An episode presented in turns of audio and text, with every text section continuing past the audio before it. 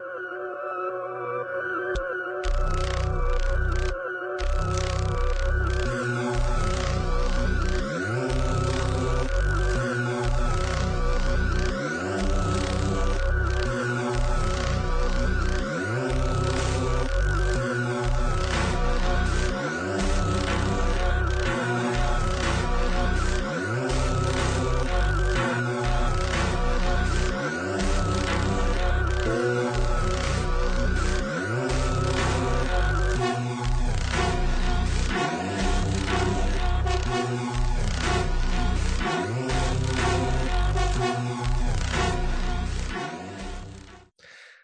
Hello, everyone, and welcome to episode number 39 of the Friday Nightmares podcast. On this episode, we are talking about children's horror stories. I am one half your hosting team this evening, Mr. Smoke Show Crawford, coming to you from the town of Swartz Creek in the county of Genesee, in the state of Michigan, in the United States of America, in the North American continent, in the Western Hemisphere, on the planet Earth, in the Milky Way galaxy. I'm fully vaxxed, waxed, back from vacation, and ready to be called daddy. And if you can, please get me wet and feed me after midnight. Coming out with Scott's new rock, rock album. That's actually where we've been for the last couple of weeks. Scott's been recording his upcoming LP drop. Rocking out Feed with my cock out. feed, feed me after midnight. Um, and for the listeners who don't know who this is because it's been so long, it's Heather Powell coming to you from Waterdown, Ontario, Canada. Uh, we're just coming back from, I guess you could say, a summer break. But it was only a couple of weeks, but it probably feels like a lot more since we recorded. I guess it's been almost a month. Yeah, I'll say I think it yeah, it's been about yeah, four weeks or so. Right? So we did our slasher episode. Um, hopefully everybody enjoyed that. That was with Nudie. Uh, we did our top five slashers, and that was a lot of fun. We're going to have more of those top five episodes coming out as the rest of the year progresses. Scott came back from his UP trip for everyone who's not from Michigan. Uh, the UP is the Upper Peninsula, and it is up, I don't know, like seven hours away. And Scott went up there and hashtag lived his best life for a week. Yeah, I would say just pretty much relaxing it up, enjoying nature, swimming in the mm. lake every single day, jumping in the sauna. I wish I could. I wish I could be nude. I'd probably Oh, yeah, scare all the buddies away that I was around. Yeah, they would be well, they'd be intimidated, Scott, more than anything. That's what would happen. That's true. I'd be, I'd be like, hey guys, check this out, kickstand. and they'd be like, "Whoa! Not only does he have all the magic cards, he also has a big dick." It'd just be really, really and don't forget, don't forget dozens of listeners. dozens of listeners. That's what you and hey, we both have dozens of listeners. Let's We not do. get too. So thank you to our dozens of listeners who continue to download and listen. We to love you all. I, um, talk about random shit. We really do appreciate it. So. Uh, this episode, I think you introduced it, is children's horror stories. Did you introduce it? Yeah. Okay. Fuck. See, Can you tell? again- like, You could so tell. You could. T- you could tell we're back to back to it because Heather's already not paying attention to me. Well, I thought you did, but then like, yeah, I kind of just got so excited to be back recording with you that I guess I couldn't remember five seconds ago. Um, or maybe it's because I took a look at our 2021 watch list and I was like, holy fuck, we watched a lot of movies uh, that we have to talk about. Well, more like you watched a lot, and I watched a couple. yes, you were away, so you couldn't. I had a staycation. Um, so I did a lot of partying. Finally went back to the movie theaters for one of my watches on here. Movie theaters have opened in Ontario. Uh, so that was really awesome. Pretty pumped for another movie theater watch that's coming up soon at the end of this at the end of this uh, month, Candyman. Yes. Um, and I'm sorry, Scott. How many more days is it till Halloween? I'm I'm just not sure. I haven't looked on Facebook today to be reminded. Ah, I'm not sure. Probably. Oh like- no, Scott, we're not real horror fans if we're not counting down the days till Halloween. I don't count down the days till Halloween till October. Is it? Okay, you I thought you did a September countdown. Well, I, I used to do that with when I did my like first time watches. It'd be like first time watches, blah blah blah. It started in September and Yeah. October. But all I do now is first time watches, so I don't pay attention. Unless we're watching it for um like an a, an episode like a show or something like that. Like Right. we have to watch something again. oh, it is Sorry, I, ahead. was, I was just about to say, uh, and we are recording on Friday the 13th. Are you gonna watch? Oh my god, are you gonna be such a fucking basic white bitch and watch fucking Friday the Thirteenth movies after this? Um, meh, maybe. Might watch some 2021s. You know what we should do? We should do tonight. We should watch the television series Friday the Thirteenth, just to be like different from everybody else, and then post all the episodes that we're watching from the Friday the Thirteenth Yes. series. Actually, no, what I'm going to do is I'm going to watch all the Halloween movies tonight. Oh, even better, and and then say, "Oh man, isn't Jason great in Halloween too?" all the horror fans like we go from like zero to like I don't know however subscribers we have on our Facebook page like nobody in the group they're all right. Like like, everyone's like, yep, we're done. they're all like fuck these guys I feel like so much stuff has happened over the last month but then I get on to talk to you and I'm like pulling a blank of anything that I possibly wanted to talk about isn't that brutal like I was I like oh, know. oh man I got to remember this really funny thing that happened that I'm to share with Scott on Friday Nightmares and now I'm like, "Oh, I don't know. I don't know. The only thing, actually, the only thing I'm regretting is I haven't seen M. Night Shyamalan's Old. And oh, yeah. um, I can't find anyone to go to the movie theater with me. And just because of timing, I haven't had a chance to go to the theater yet. And I really want to see it, but everyone's shitting on it. No one's liking M. Night Shyamalan a Ding Dong's new movie. I'm sure it's got a twist. What did you say? I said, I'm sure it's got a twist. Oh, twist. I thought you said, like, I was like, what the fuck are you talking about? Do you want to see it? I'm curious about it. I seen the preview for it and I'm like, huh, this looks very interesting. And It looks like very M. Night Shyamalan. yeah, and I was saying, Like, I'm it- all it- about checking out right? his movies. So that and Candyman, uh, we're going to talk about some 2021 movies that came out on Netflix as well, and our main topic. So that will kind of be fun to review those. I'm going to Canada's Wonderland tomorrow, and uh, I'm going to be riding some roller coasters. Yeah, you be- are. My fucking 38 year old ass getting up on these fucking roller coasters should be pretty entertaining. You're going to be getting done um, off the roller coaster going, ow, my back. my back, my hips, my tum tum. Anybody have any tums? Anyone have any Pepto? What about some gravel? Yeah, I should. I feel like I should pack all that shit with me, like in a little fanny pack that I walk around the park with. you know, and I have my little fanny that I could take out and do stuff with. But this time, like I was saying to my, I love it when you take out your fanny. Everyone loves it when I take it my fanny. um, no, no one more than me. Um, but I was saying to my girlfriends, they're like teasing me, right? They're like, "Oh man, like," because I used to be a real daredevil, right? Like I would go on every ride. Didn't matter how scary it was. Didn't matter how big it was. I would go on it. Even so much so, I went to Wet and Wild, which is a water park. Everybody, just so Yeah. we're clear, it's an American chain up here in Canada. And there's a capsule water slide where you step in and the ground um, is removed from underneath you. It drops and it completely free falls you, drops you. And going up to the top of the slide, I was like talking smack, right? To the chick I was going up with. I'm like, yeah, man, this is nothing. I'm not even scared. I got into that fucking capsule, Scott. And honestly, I'm like, I regret my decision. so you're in there and they make you cross your arms cross your feet. You have to lean up against the wall. And it's literally, you're looking down, you're like, this floor, floor is going to go out. Like it's going to drop me free fall. And I'm just going to fall. And they count down, right? So they lock you in the capsule, they close the door and lock you in there. And then they walk back over. So you have to watch them walk over to the launch pad. They push a button, and then you hear three, two, one, launch. And the fucking floor moves around underneath you, and you fucking free fall. And honestly, I'm pretty tough, but I was like, I got off that ride and I was shaking Oh, because wow. it was it was so quick. This ride was this water slide was quite tall, but because you free fall, you're going so fast, like you don't even realize how fast you're going. I opened my eyes at one point and all I could just see was water in them. Like I couldn't see anything because we were going so quickly. I couldn't even like react to what was going on around me. Um That's crazy. it was crazy. So, you know, I'm wondering how Wonderland's going to go because when I was a young Heather, so you can imagine if I'm doing that shit at 38, what I was doing at fucking 18, right? Right. Um, I would go on roller coasters three or four times in a row.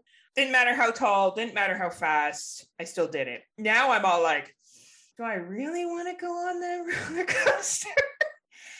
how much like already um I'm going and I'm like, okay, I'm not going on any spinny spinny rides. Like I'm not going, like I'm choosing the ride so I can last the maximum amount of the day.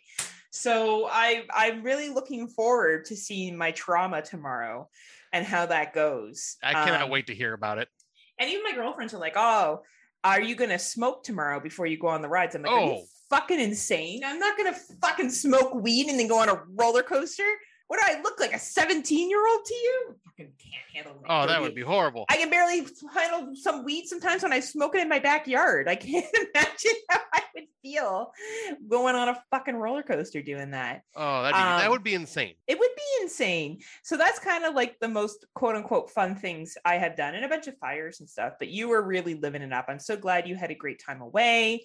Um, rest, relaxed, swam, um, engaged in some beverages, engaged in some other things. Oh yeah, You- you Scotty seem- got pretty drunk and high. a I was pretty there. proud of you. I'm not gonna lie. Every time that you told me you were drunk and high, I, I just responded with, "I'm so proud of you."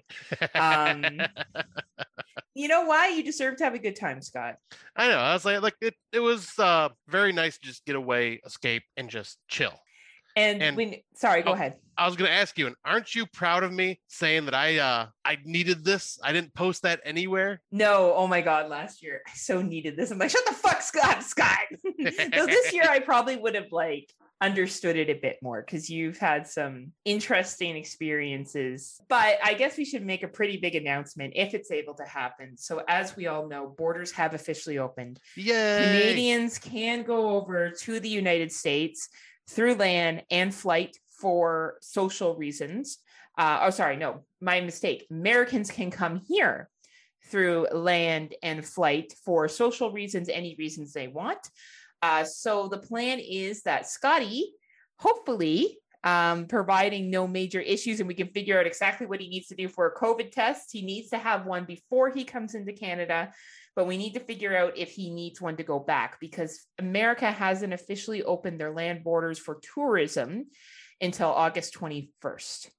Yep. So hopefully Mr. Biden will make a decision or President Biden will make a decision on uh, what the requirements will be. If uh, Scotty will have to get a COVID test here before he goes back, which will mean his nostril will get Violated. twice, violated twice.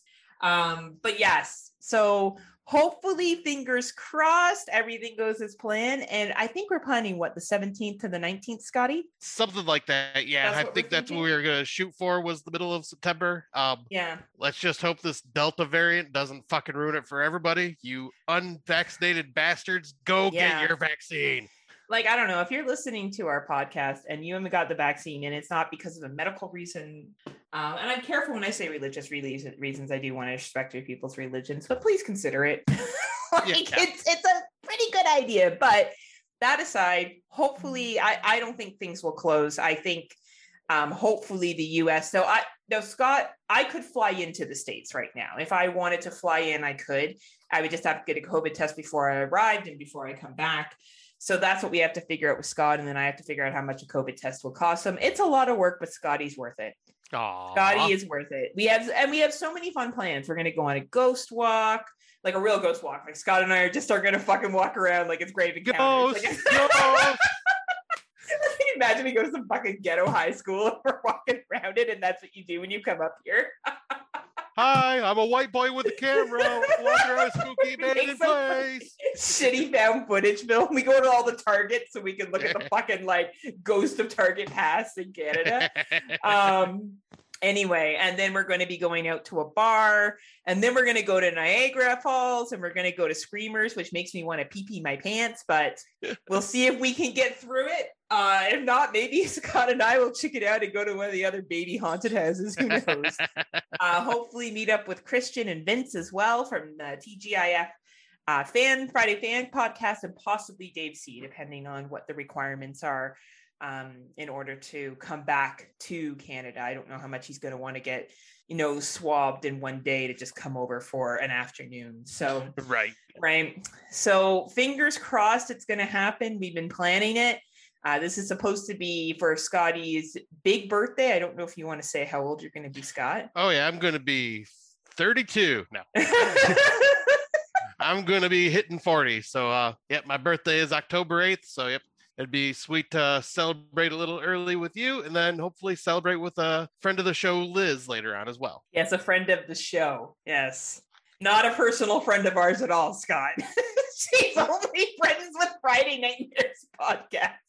You know what I mean. I know, I'm just razzing you. Uh, but yeah, I'm so excited that hopefully Scotty can come up. I I want to introduce him to my friends and take him around. And more than anything, one of the biggest things I started talking to him about was the amount of weed we were going to smoke and the amount of drinking that we were going to do, and like the drinks I was going to bring on the Ghost Walk tour that we're going to pay for. So we have roadies, and Yeah, then the just- free drinking we're going to go have here before we go. Just to give everybody an example of how planned Heather really is, she's asking me, okay, so what type of uh, booze would you like to have for our pre-drink game, like before we go out and uh, actually hit up the bar? Would you prefer beer, and what kind of beer? Um, I'll pick it up before you get here. And blah, blah, blah. I know. This like, woman knows how to plan I, out to I was gonna get like so. This everyone knows. When I go out, I go out. So I'm gonna get us disposable plastic coffee cups or water bottles from the dollar store. And I was said, I'll make you a mixed drink or a beer, and we'll bring it with us for roadies in the cab. And also when we walk around on this ghost tour, and like I'm gonna have pre-rolled joints. It's gonna be we're gonna be lit. So you guys, if he comes up here, we will be going live tons. I am sure of it. Yep, We're gonna look like live. Dan we'll and definitely Lacey, share. only not as good looking. Like, like we're gonna be the Dollar Tree version of Dan and Lacey. Oh, it's gonna be freaking funny. hilarious. Hopefully, will at least be funny. Yeah. Um. So yeah, fingers crossed that it works, man. It's been a year and a half since Scotty and I have seen each other in person. I was actually thinking as I was eating lunch today, oh my god, we started this show two months before the pandemic happened. Yeah. The rest of the time we have been in COVID mode recording this fucking show. Um, so I'm really excited for him to come up here. Super excited to go through Screamers because I'm gonna have to woman up and try to get through this fucking haunted house, especially if Vince and Christian are with us. I don't know. I'm gonna scream. It's gonna be terrifying. It's gonna be amazing. Um, but anyway, it's so exciting. And it's my girlfriend's birthday that weekend. So Scotty will be there for her birthday as well. So we'll be able to rip it up. Hell yeah, Um, it's gonna be so much fun. It will be a lot of fun. So anyway, stay tuned. Uh, hopefully that happens. Who knows? We go day by day here on Friday Right. Like we at least have an idea. Like before, we were just like, "Oh, we could shoot for this day." It's like, nope. Now we actually have a date set in stone. Now we just wait to make sure it all goes accordingly. I think it will be fine. I think the only thing we have to figure out is if you need a COVID test to come home.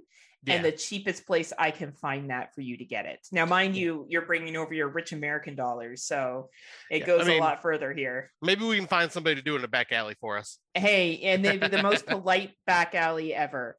Um, Yes. and I had to break it to Scott. I'm like, there's still a mask mandate here, and like they take it seriously. Like you'll get kicked out if you don't put on a mask. So make sure you bring one because if you try to walk into a place without a mask, a either a customer will say something to you or the store will ask you to leave. Like it's that fucking serious. See, like, why I wish America would be like that.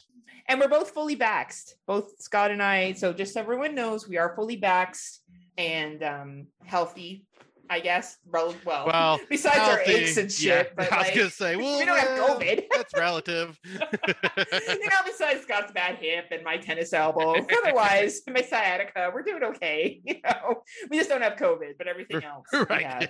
right? Um, so I guess Oh. we should get into our 2021 movies, uh, unless you want to talk about anything else that's coming up this month or anything you're excited for. oh yeah, actually, uh, speaking of uh, friend of the show and Oh yeah, just a friend of the show. Did you hear that, Liz? I just want you to know, Liz, that you're my friend. well, Maybe not if, Scott's, but you're my friend, Liz. if you would let me finish as a I friend of the show I'm- and friend of ours, Mhm. Liz will be coming to visit uh visit here at the uh and well by the time everybody hears this in about a week. Uh so yeah, we're gonna be hanging out, gonna take her around uh the exciting places of Michigan. We're gonna hang Oh, out, watch some movies, eat some yum yum food, hang out, and have a great time. Mm. Man, there's nothing I love more than eating. Oh, eating's amazing. Are you gonna take her to that Mexican restaurant that you said you were gonna take me to, but then never happened? I don't know, maybe. May- I'll- you, guys, you guys will take pictures, and I'll just be so happy for you that I I'll just say something to you privately later that she can't see. Um, but you know what? You are a fun time, Scott. She is going to have so much fun visiting you. Um, I do miss visiting you very much. Oh, so I do. I do. Um, you know, it's it's sad. It really is. But at the same time, you got to come to Canada now, anyways, because a it's a fucking lot easier to come to Canada. And um, yeah, we're gonna have a great time. We're gonna rip it up hard. Yep. And I'll say finally the Friday Nightmares comes back together and parties it up. Oh man, and two years almost after knowing each other. So it's cool because when we hung out before, we only knew each other for a couple of months. Now yeah. I think we know each other so well that we can text something and we can read the subtext behind the text. Oh, absolutely. well, I mean, like you were saying when we were recording the show, literally, we only recorded two shows in person and then pandemic hit. Yeah. And we just kept our, now we talk on the phone all the time. Like, let's make something clear here. Scott and I just don't talk yeah. when we record. I'm sure people have put together that we're besties for life and we talk basically every day, I think yeah. almost. And if, on the phone at least five to six days a week um, on average, even if it's for a couple of minutes. Yep. But I would say, generally speaking. Oh yeah, yeah. Like even when I was on vacation, you were still hearing from me. Absolutely. Well, we have a little group chat with Brandon. It's this little threesome we have of love that we have that we we call all the time. Facebook Messenger is great for that too. Oh, it is. Right.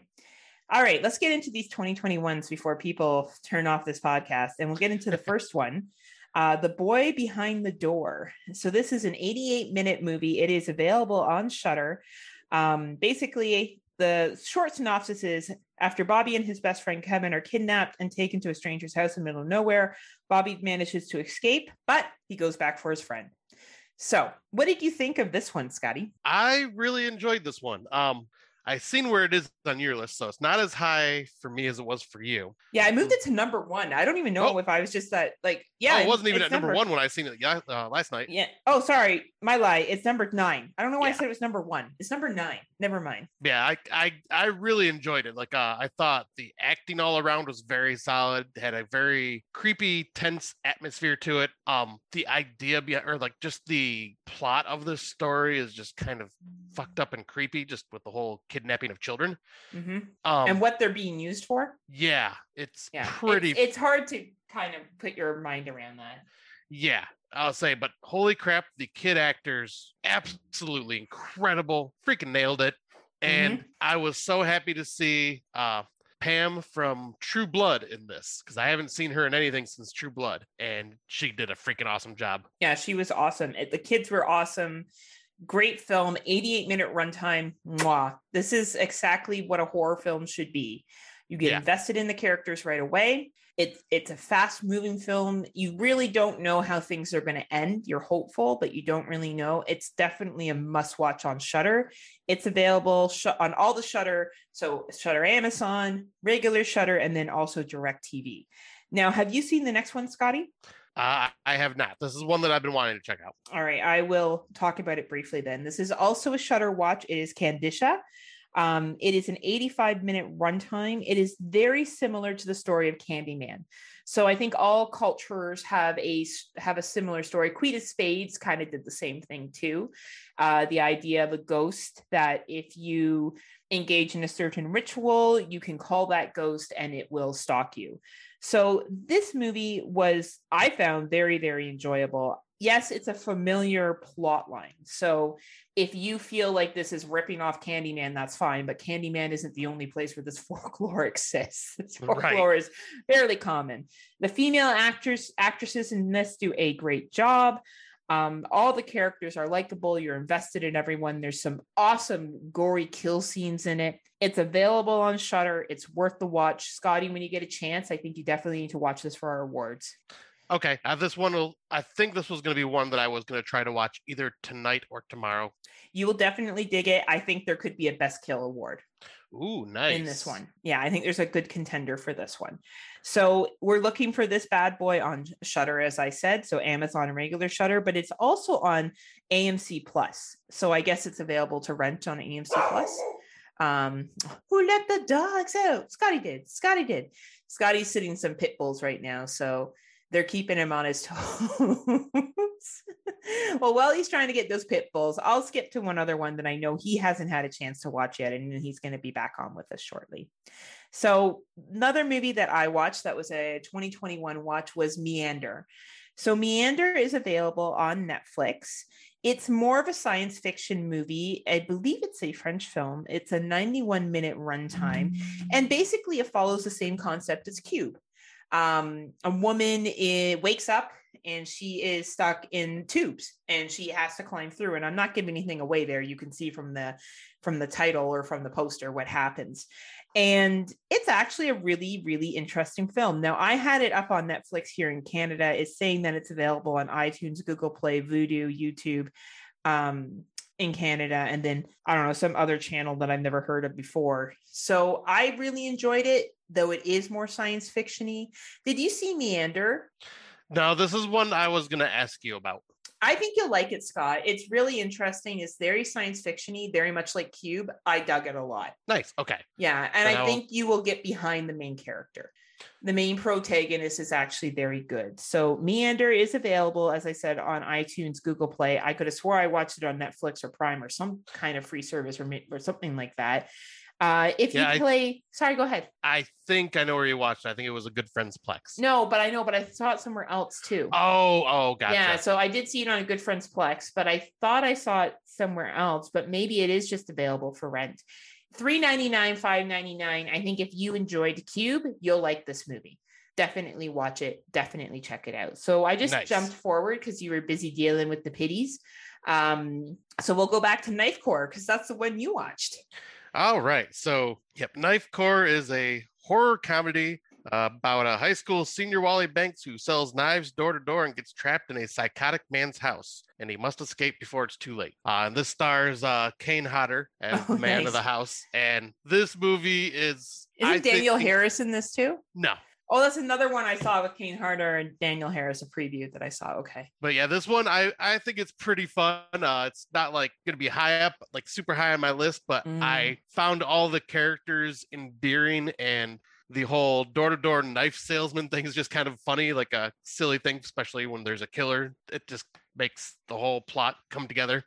And Kane Hodder does a great job of just being like over the top and also extremely intimidating when he when he wants to be. Um, I found this like it's definitely one that I would recommend to you. I think mm. it's like the type of comedy you would get a kick out of. Yeah. And okay. uh, I'd probably recommend it to Brandon too. Like I think you both would enjoy it. Now, uh, it's a lower budget film, right? Yes. Would you say it's a contender for our lower budget awards? Possibly, yes. Okay. Cool. I like the concept because you know there used to be that door to door knife sales, which I haven't seen any door to door sales anymore because of COVID. Do you yeah, guys still have COVID those out is, by you? No, I think COVID has pretty much destroyed that for now. Thank fucking God. I used to hate yeah. fucking door to door salespeople. And I get it. They're just doing their job, but oh, so annoying. So yeah. I probably would deal, dig this movie quite a bit. You're right. Yeah, I think you would have fun with this one. It's very, uh, very silly, tongue in cheek. And yeah, just all, like I said, all the, all the actors did a great job with their roles too. It's just very entertaining. That's awesome. So I, I guess I'll jump into my first theater watch of this year. Yeah, first oh, theater watch of this year. Such a noob. Such a I, noob. Well, yeah, I didn't have a fucking choice. um, Escape Room Tournament of Champions. Now, uh, I, I don't know how many people have been listening to me, but one of my first podcasts I did was a top uh, nine, top list of 2019 films, and Escape Room came out in January 2019, and it was one of my favorite movies. Still is. I love Escape Room. I think it's a great fucking film. Oh, it's so much fun. It is. It's a lot of fun. So, uh, of course, when I heard, I you know, you assume at the end of Escape Room One they're doing Escape Room Two. They kind of set it up for a sequel. Oh yeah. So, walking into this, I knew it was going to be a sequel.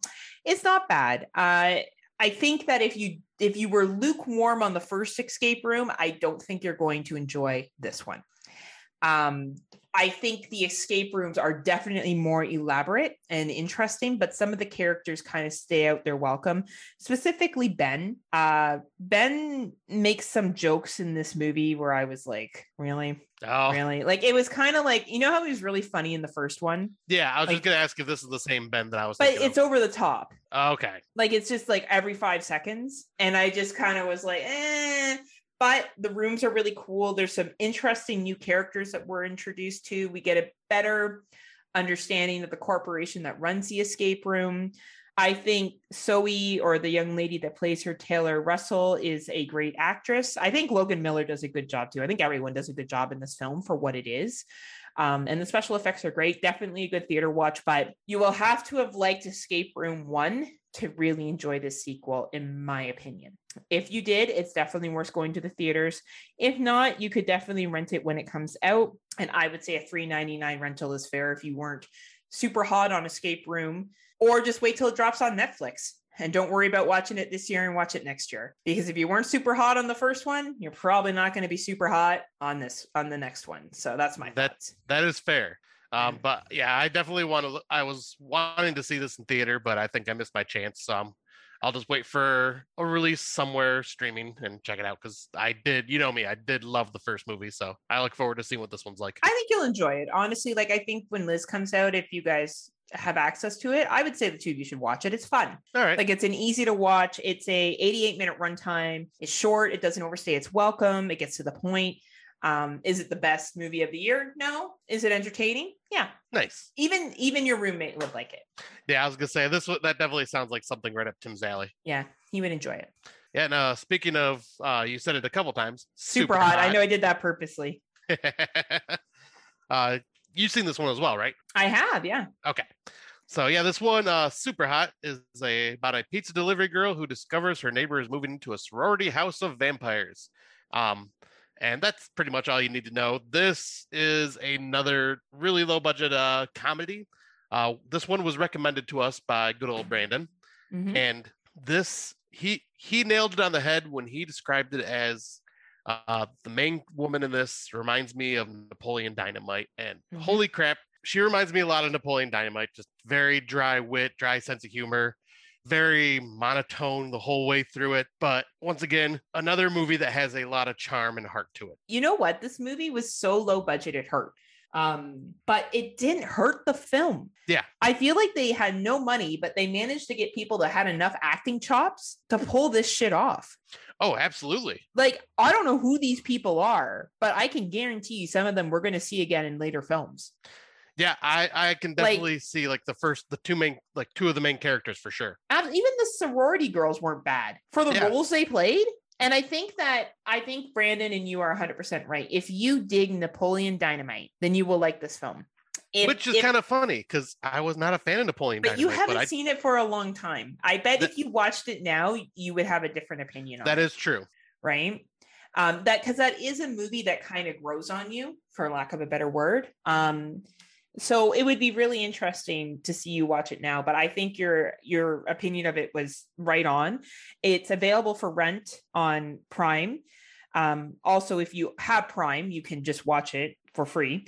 And I say it's worth a three ninety nine rental or two ninety nine rental if you don't have it. But if it's for free and you liked Napoleon Dynamite or you really like some Sorry I Killed You that came out earlier this Yeah. year, um, other movies like that, this is entertaining. Like it's Absolutely funny. agree. Yeah. It's funny and it's clever and it's really well written. And it also reminds me of It Cuts Deep. Um, Yeah, actually.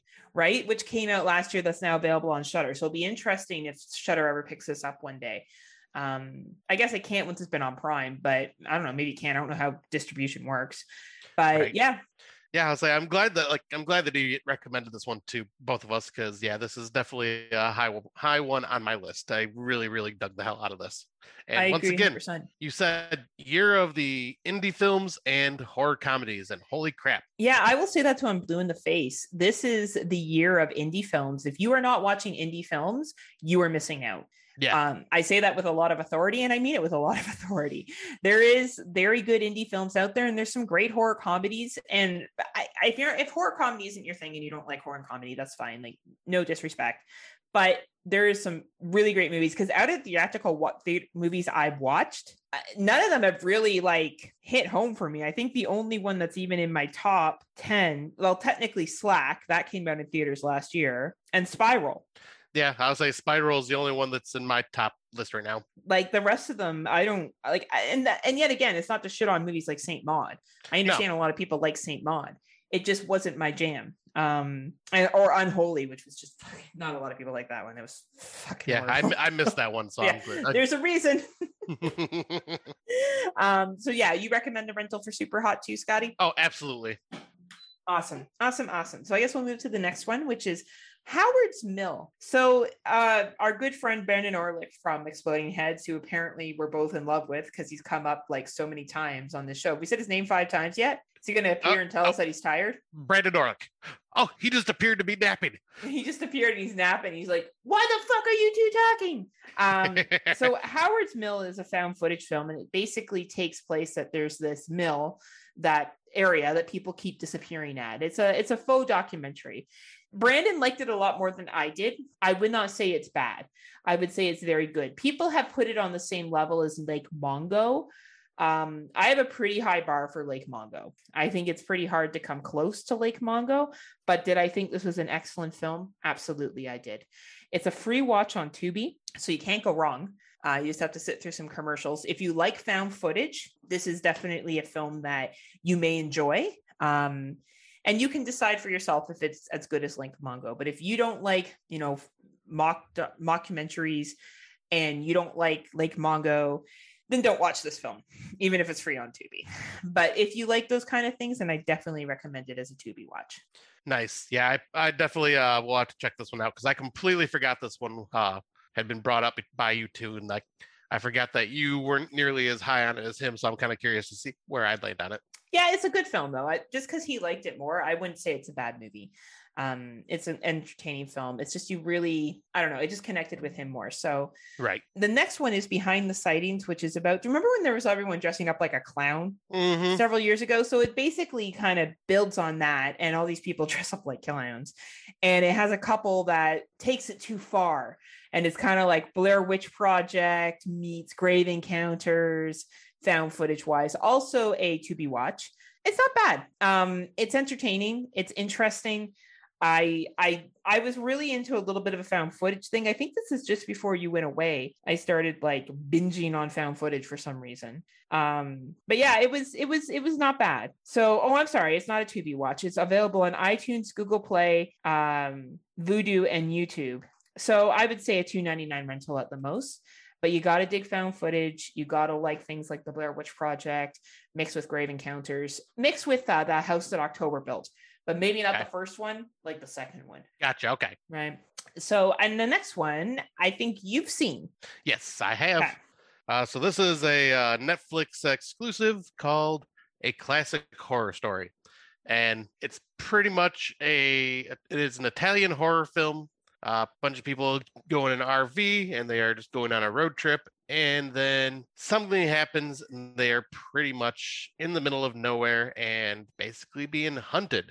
Mhm. There's more to it than that, but I'm not going to give it away here. You need to watch it to see what I mean. But I uh, would say if you are a fan of Suspiria and what was the other one? Um, Midsummer. Midsommar, then I would say give this a watch because you could def uh it wears its influences on its sleeves and it's not shy about it. No, it's like we're inspired by these movies. Did you not Yeah. know that? Because we are.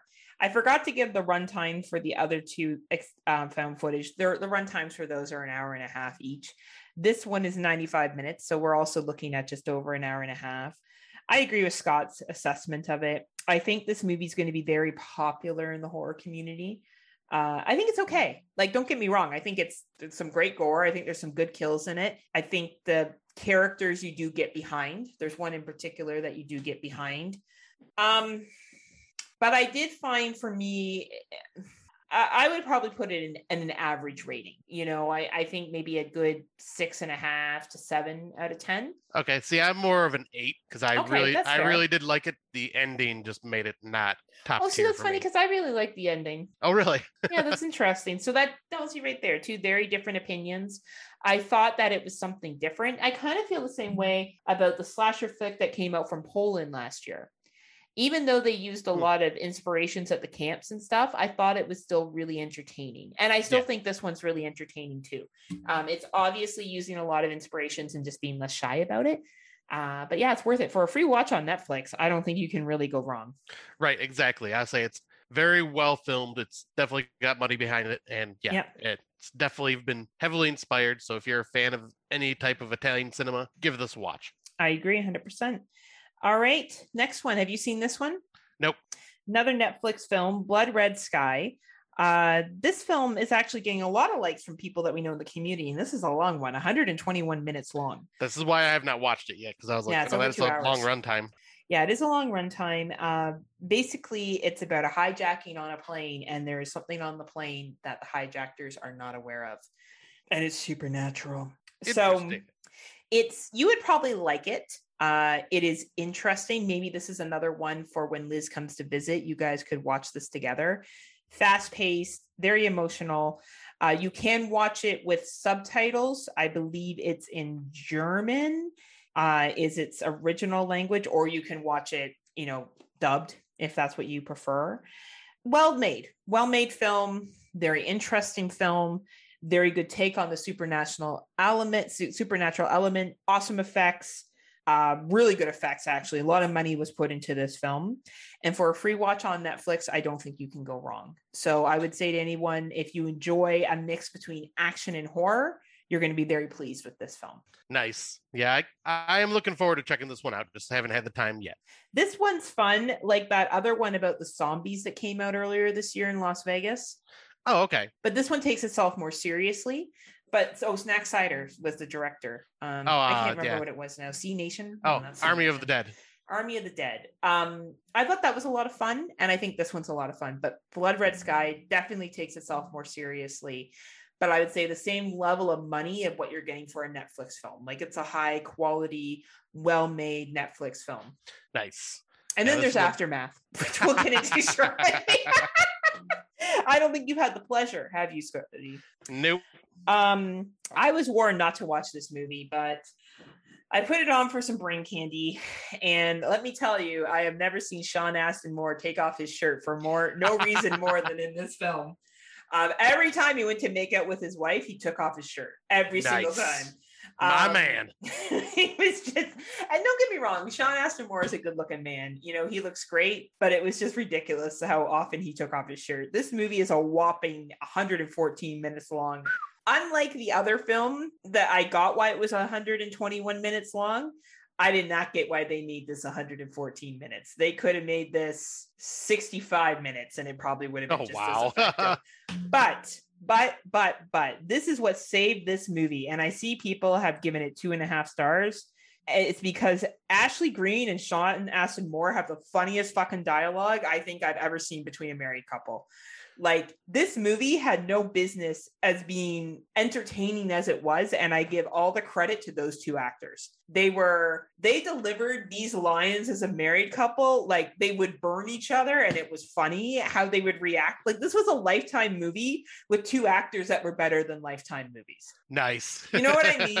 and it's like they knew it was a lifetime movie and they were like this is fucking dumb but hey we're getting a fucking paycheck. Let's run with it right? Like honestly if you watch it for any other reason than for their, you know, ridiculous acting, like perhaps let's say you were doing something else, like cleaning, um, eating, making out, this would be a great movie to have.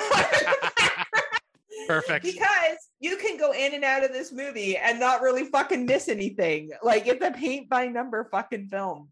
But I will, I will definitely give the credit to Sean Ash- Ashmore and Ashley Greene because they carried this shitty film. If it wasn't for the two of them, I wouldn't even say to you, watch it while you're making out. But it's easy, it's digestible, but not a lot of money put into this one. Like this one looks like it was filmed with a shoe shoestring budget. oh um, boy. And a lifetimey feel. But because of these two, it doesn't feel like that bad of a lifetime movie, honestly. Huh. Like honestly, I don't I don't know how these two agreed to do this film. And I think they must actually like each other as people because they were having a fucking blast in this movie. Like it was really, really well done. And there's a really sweet puppy in it that's a very well trained dog uh, that does some pretty good dog tricks. Um, Nice. But yeah, not the opposite of the funding that went into Blood Red Sky. Like, yeah, not even. I was like, is this a Hallmark movie? But not as bad. Like, that's really what it felt like. So anyway, that's Aftermath on Netflix. So if this sounds like something that would be good for you, I don't know. You're looking at making out during a movie and you don't really want to watch the movie, but when you tune into it, you want to be entertained enough. Aftermath's your film. So check it out for free on Netflix. And then the last one is horror in the high desert. I almost thought I said in high desert. Can you imagine? High horror, desert, higher mm. desert. Mm, it's like high chow, like top, like uh, stocked cheese- cheesecakes on top of each other, or a chocolate fountain, and then Or like, like the gold drops out of plate, gold dust on your ice cream. Right? Oh man, that sounds fucking delicious. So I guess I'll talk about this one because I don't think you saw it. Nope, Uh, see, never even heard of this one. well, this one's also a found footage film that Brandon Orlick recommended to me. See, there we go, saying his name again. Now we're just cursed for life. Oh we're god, he's to, gonna show up on the show and it's just gonna. Oh god, oh god. I know, right? You know what's actually to happen? He's to show up and then tell us that there's too many pumpkins in Halloween Kills. Actually, that's a spoiler, Dave. There's too many pumpkins in Halloween Kills. They took the and Gizmos in it apparently, and they fucking doubled it. So, and can and, you imagine? and Gizmos in it.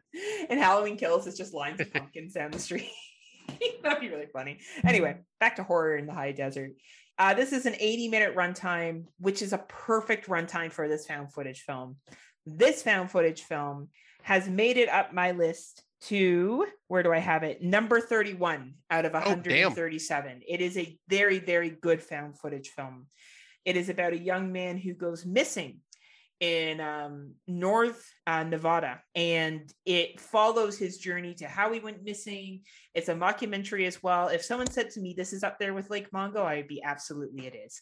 I would actually put the last scene as scarier than Lake Mungo. There is Oh, wow. an ending scene of this that is very scary, and this is an example of how when you don't have a lot of money and you do found footage, you can do something really well and just be creepy without special effects. Nice. So if this sounds like something that is up your alley, it is a free watch on Tubi. Um, it is also available for rent. I would say watch it on Tubi. If for some reason you're averse to commercials, you can rent it on YouTube. I think $3.99, $5.99 if you like found footage and if you enjoy uh, stuff like Lake Mungo. This is very good. Movie is horror in the high desert, not dessert. That's going to be the movie that Scott and I are going to refer to it as. Like, what did we say? Eden Lake? Yeah, Lake Eden? what Lake do we call it? Lake yeah, Lake Eden. Lake Eden, the new film, Lake Eden. It's like the Target version of of Lake of Eden Lake. So that covers our 2021 releases. Uh, we'll be back more in a couple of weeks with more 2021 movies. So a little bit less, I think, this time. This was just after four weeks of not seeing each other and podcasting, so we had a lot to talk about. Yep. But I think mostly hits more than misses.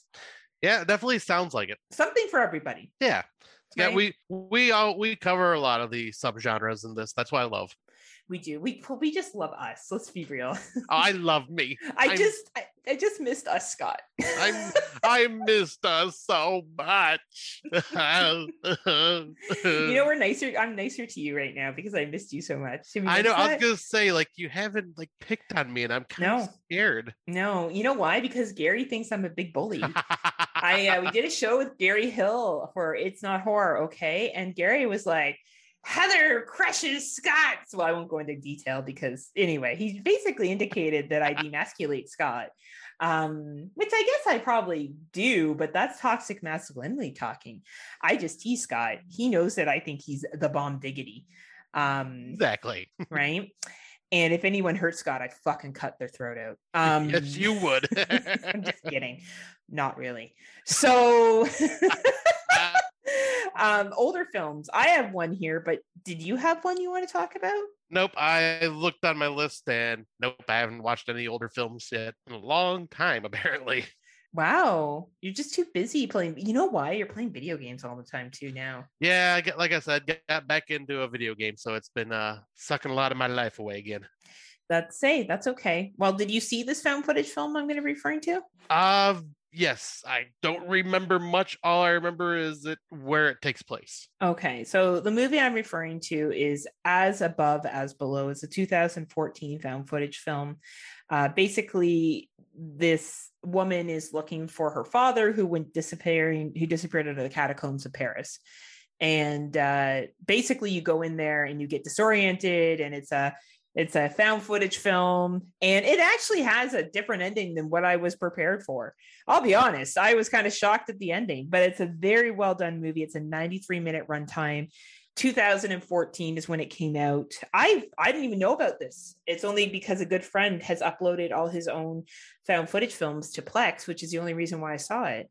Oh, nice. Yeah, because uh, this one I remember really enjoying, finding it creepy, and just the whole setting of the catacombs in Paris is such a great setting for horror, and also one of the one of my uh, what do you call that? Uh, bucket list travel places I want to go to. Oh yeah, yeah, I would love to go to Paris and go to the catacombs. Oh, what if this happened while you were down there? Well, it'd be a great touristy experience to bring home and tell everybody about. oh, I went down to Paris, and you know what happened? A ghost came and got me.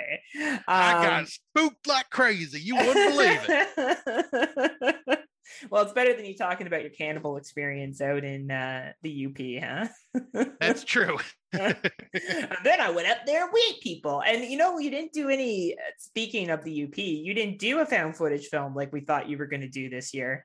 No, I didn't go exploring any abandoned cabins or mines like I really wanted to. But you know what? Those buildings and mines will always be around there will be time for me to explore those. Well, the found footage would have been you fucking drinking and smoking and listening to music.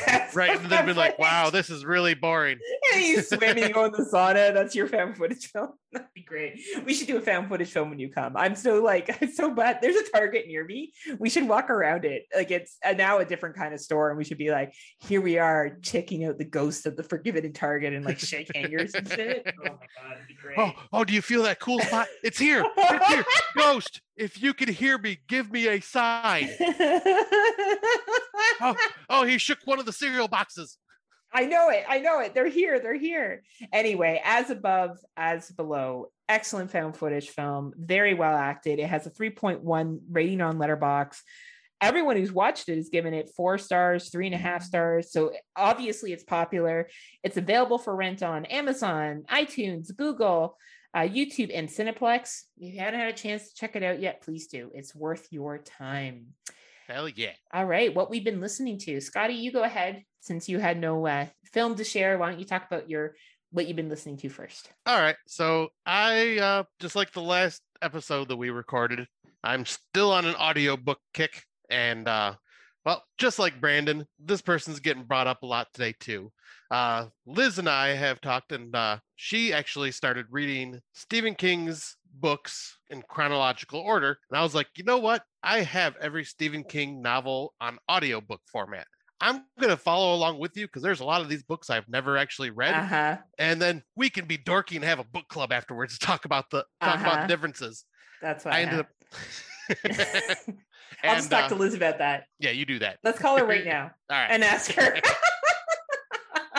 but yep, uh, so I ended up uh, reading for the first time, or I guess listening to for mm-hmm. the first time, Stephen King's Carrie which oh, is nice. his very first novel. And definitely uh, some uh, differences from the movie, obviously. Mm. Um, I like the way this book is structured because it actually uh, like tells the story, takes breaks, and then has like scientific uh, research papers that it's reading through about telekinesis and then it goes to like interviews with people that survived what happened at the prom and hearing their side of the story and then going back to the story. And it just kind of goes back and forth like that. And the way it's put together it's very uh very fascinating. I almost kind of want to like see like a mockumentary version like of Carrie like after the events and the people that are still alive and that's cool like a, that'd be like i could kind of picture it being like that. That'd be really neat. That would be um, really that's a cool idea scott. Yeah i think that'd just be kind of fun um but yeah i really dug the hell out of it. Uh this audiobook was actually narrated by sissy spacek oh was, cool. Yeah which was really awesome and she did an amazing job. Um super short read. I think it was like six and a half seven hours for an audiobook. That's so it's like i think 300 pages 400 pages max in a book. Um, but yeah, I really dug the hell out of this audiobook and I have started the next one, which I will talk about on the next episode. That's awesome. Well, I'm glad that you have someone like a friend to share this information with. I like friends. I have lots of friends. Maybe Liz friend. and I can be a friend and we can we can read Stephen King books together too. Though he does have this. Have you guys read Funland or listened to the uh the audiobook for that? It was never made into a movie, but I kind of want you guys No. to read it and listen to it because I think it would be an awesome movie. It's one of his Yeah. more recent novels. Okay, because yeah, it's uh, because yeah, we're what our plan is just to kind of go chronologically through every one of his books. Wow, that sounds like a big commitment. Yeah, and like I say, I already have a shit ton of his audiobooks just from back when I worked third shift, and I just never listened to them because I had to use up credits. So I said, screw it, I'm buying all Stephen King's books just to have them on my collection. So it gives me an excuse to finally listen to them all. Oh, I was wrong. Joyland, not Funland. Joyland is uh is the Stephen King book that I'm thinking of that I want you guys to read. Okay. Um, as your friendship grows, maybe that's something you can read up to because this book is 2013, so you guys got a way to go. Yeah, I'll say I'm well, I'm hoping we get to uh Under the Dome, which I think is like 2015, 2016. Which one's when was Cujo written? Um, that's gotta be mid 80s, I would think. It'd be inter- I really look forward to hearing your guys' thoughts on Cujo. Maybe we should have her on the show when you guys do that. It'd be interesting if we just did an audio book review or we actually did a book review sometime. We had her on, like she reads Cujo, you listen, I listen or read it, and then we talk about how it was different from the movie Yeah. and how they could because we know I don't like the movie, right? But I I'd be interested to hear what other people's perspective on it is it is on it and also the books. I think it's going to give you a much better understanding of Stephen King films. Oh, absolutely. Yeah, because I know uh coming up soon will be uh The Stand, The Mm. Shining, and uh I've read The Stand before, and yeah, that's an epic freaking book. Um, then yeah, Stephen King's It, and yeah, all like all the big ones are gonna be coming up in like the early 80s. I'm the one I'm looking forward to though is reading the book of Christine, just because Yeah. you know how you know how much that movie. I know it's well, it means a lot to you. Yeah, it's Yeah, a very so- uh, emotional movie for you. Yeah. Um, good movie though. Fucking Oh, it's a good absolutely. And I wonder how close it is to the book. Yeah, it will be. It will be really interesting to hear your perspectives. Well, you know what? Even what we're what we're listening to, you should probably do a quick comparison, just like you did with the Carrie. Like I think that would be really cool if you've seen the Stephen King films, because I think you've seen almost all Stephen King films, haven't you? yeah, majority of them. right? So it would be cool to hear you just give a little synopsis of like what you thought was good that was different, or what you thought was, you know, what they could have included and stuff. Because it's hard to include a book in, obviously into a film, but Right. There's a lot to cover. And I like I think especially with Carrie, how that played out like in the book. I think Yeah. back then it was gonna it would have been hard for them to structure it and keep keep people's attention. But like I think now it could be done in like a faux documentary style. yeah, yeah, that's cool. I'm glad you're doing that. That's awesome. Um, to do that with a friend like Yeah, Liz. It gives me a lot of uh gives me a lot of fun things to do and gets me uh caught up on my king knowledge. It also gets you to hang out with Liz, which is Exactly. also cool Oh, because I would like to hang out with Liz, but I live in Canada. I can't hang out with Liz. You can't hang out with none of us Americans. I can't hang out with any Americans unless it's virtual. Well, that's not true. I could fly in. I could fly to Chicago and see Liz. I'll meet you there. Uh, right, Um, deal. Right? Deal. So the I've been listening to Medical Mysteries. So Ooh. yeah, this is actually really interesting. Even though it's by the Parcast Network, it's a little more serious. And honestly, so so the first episode I listened to, it talked about this random disease that happened around the same time that polio did. And people would just become like zombie state. So they would be normally functioning and they would get overly tired. They would want to sleep all the time. And then eventually they just came to the point where they were comatose and they could barely do anything on their own accord. So then they started kind of taking in different, like certain doctors started to experiment with different medicines and they found out that there was a protein that was missing. And they started adding this protein back into people, and some of them recovered, but some of them recovered to the point, and then they would remember they were comatose for the past two years, and they wanted to go back to being comatose because it was too hard to have emotions again. Oh wow. like it's super fascinating. Um so that's just one of the examples. There's also let's see here um there was another one that was really really good medical mysteries. Oh, i can't see it. Um one's about like the dancing curse and stuff like that that occurred in the the, the dancing plague.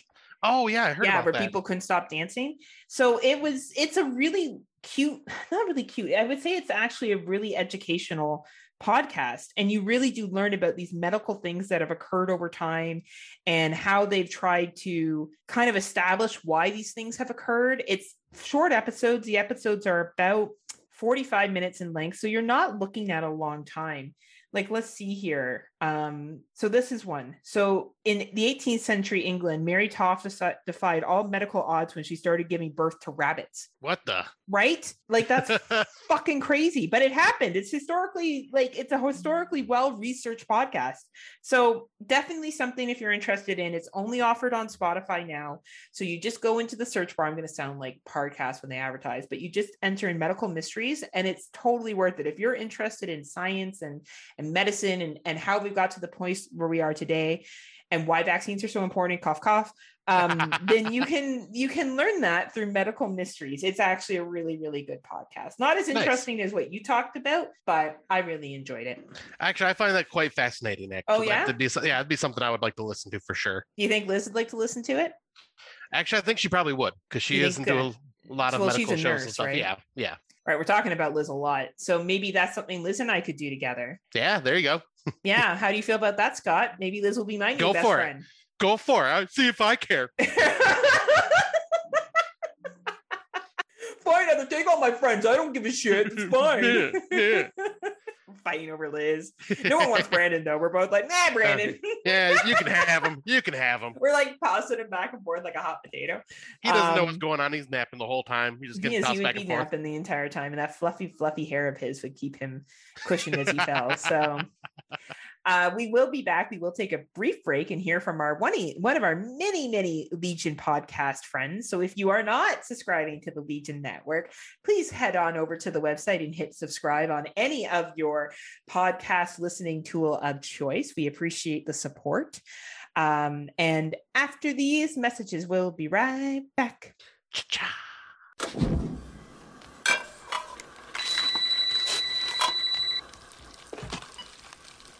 Hello? Hello, who is this? Who are you trying to reach? I don't know. Oh, I think you've got the wrong number. Do I?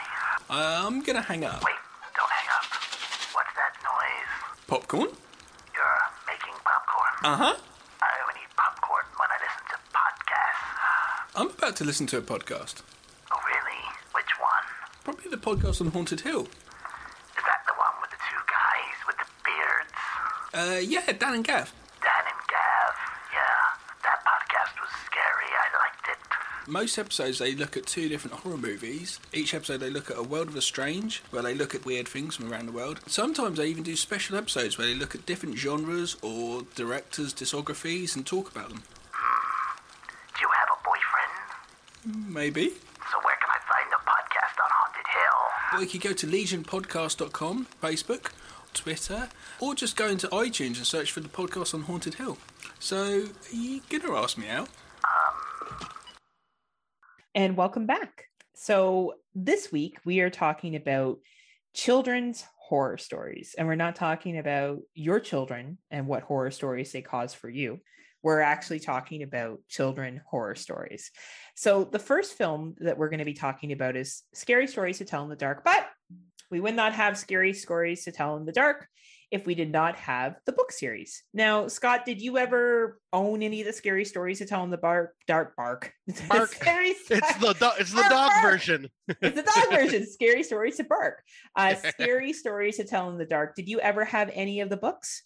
Oh yeah, I uh, I remember like I had them when I was in elementary school, and I remember always reading them whenever the bus picked me up. So riding the school bus to school and back. Nice. That's where I would always read them. And do you have a yeah. favorite? Um, one of my favorites is uh the spider bite. I forget what the actual story name is called, but like the spider bite where she's taking a shower and the spider comes out of her face. Uh, right. And then also uh, the I think it was called the Viper, and it was about like it was just like the scary story, but ends up being just this window wiper, and he's like, "I've come to wipe your windows" or something like that. Yes, yes, the Viper. It was in the first one that was released in 1981.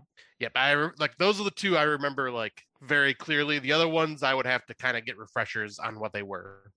Well, I agree. I remember uh now mind you 1981 you and I well I wasn't even born yet. You were just just a born. baby. so, Scary Stories to Tell in the Dark is a series of three collections of short stories for children. Uh, short horror stories for children. Uh, written by Alvin Schwartz and originally illustrated by Stephen Gammell. In 2011, HarperCollins published editions featuring new art, um, stirring some controversy among fans. So, sequencing prints printings have restored the original art, and the title of the books are Scary Stories to Tell in the Dark, 1981, More Scary Stories to Tell in the Dark, 1984, and Scary Stories 3 More Tales to Chill Your Bones. Three these three books each feature a number of short stories in the horror genre. Uh, they were definitely derived from folklore and urban legends as topics of his stories and researched extensively, spending more than a year on writing each book, which is probably why the books were so good and the stories yeah. were so creepy, right? Um, acknowledged influences include Shakespeare, T.S. Eliot, Mark Twain, Joel Chandler Harris, Bennett Cerf, Cerf, Cerf, Cerf, Cerf? and Jan Harold Brunner. Thank you. The first volume was published in 1981, and the books have subsist- have subsequently sub subsequently. Uh, thank you. Been collected in both a box set and a single volume. I can remember when I used to go to uh, something called the Scholastic Book Fair here. Yes. You have that too? Yep. And you know, you would like take your if you had money, you know, you would take your money to the book fair and you would see these books. And I remember the like the artwork would always pull me in. Mm-hmm. Even though I was kind of a scared kid, I did read these books and I did find the stories like you just kept reading and reading and reading. Uh, there's an audio version, by the way, of the books. So maybe I'm... one day you and Liz can do that. Listen to the audio version of fucking scary stories to tell in the dark. Well, I will definitely be snagging those up because I do love audiobooks and George S. Irving, that name sounds very familiar. So I will have to uh, look into those. Absolutely. And so, as of 2017, the books have been collected. The books have collectively sold more than seven million copies and appeared on numerous children's bestsellers list. They have collectively been held as a cultural torchstone for a generation. Couldn't agree more. With yeah. the original charcoal and ink artwork often singled out for its praise. They have also been frequently subject to criticism from parents and social groups who consider them inappropriate for children. Um, yeah, they're scary. I I yeah. don't think that that's a unfair statement, but know your kid. Yeah, you know? was, yeah, that's kind of like my mom. She looked at those and goes, "Well, you know what's real, what's not real, and you and you and plus, you know, at that point, I was a huge horror movie nerd at the beginning of my life, so it just worked for me. Right, and I think that these stories are just stories. There's way scarier things that people hear about on the news or that happen in their life every day um, than the big toe. We all know that you're not actually going to find a big toe in a garden, eat it, and someone's going to come back for it. Like that's not actually a thing. So right but it creates for a really really great short story. Um, the first book had the most stories at 29 stories.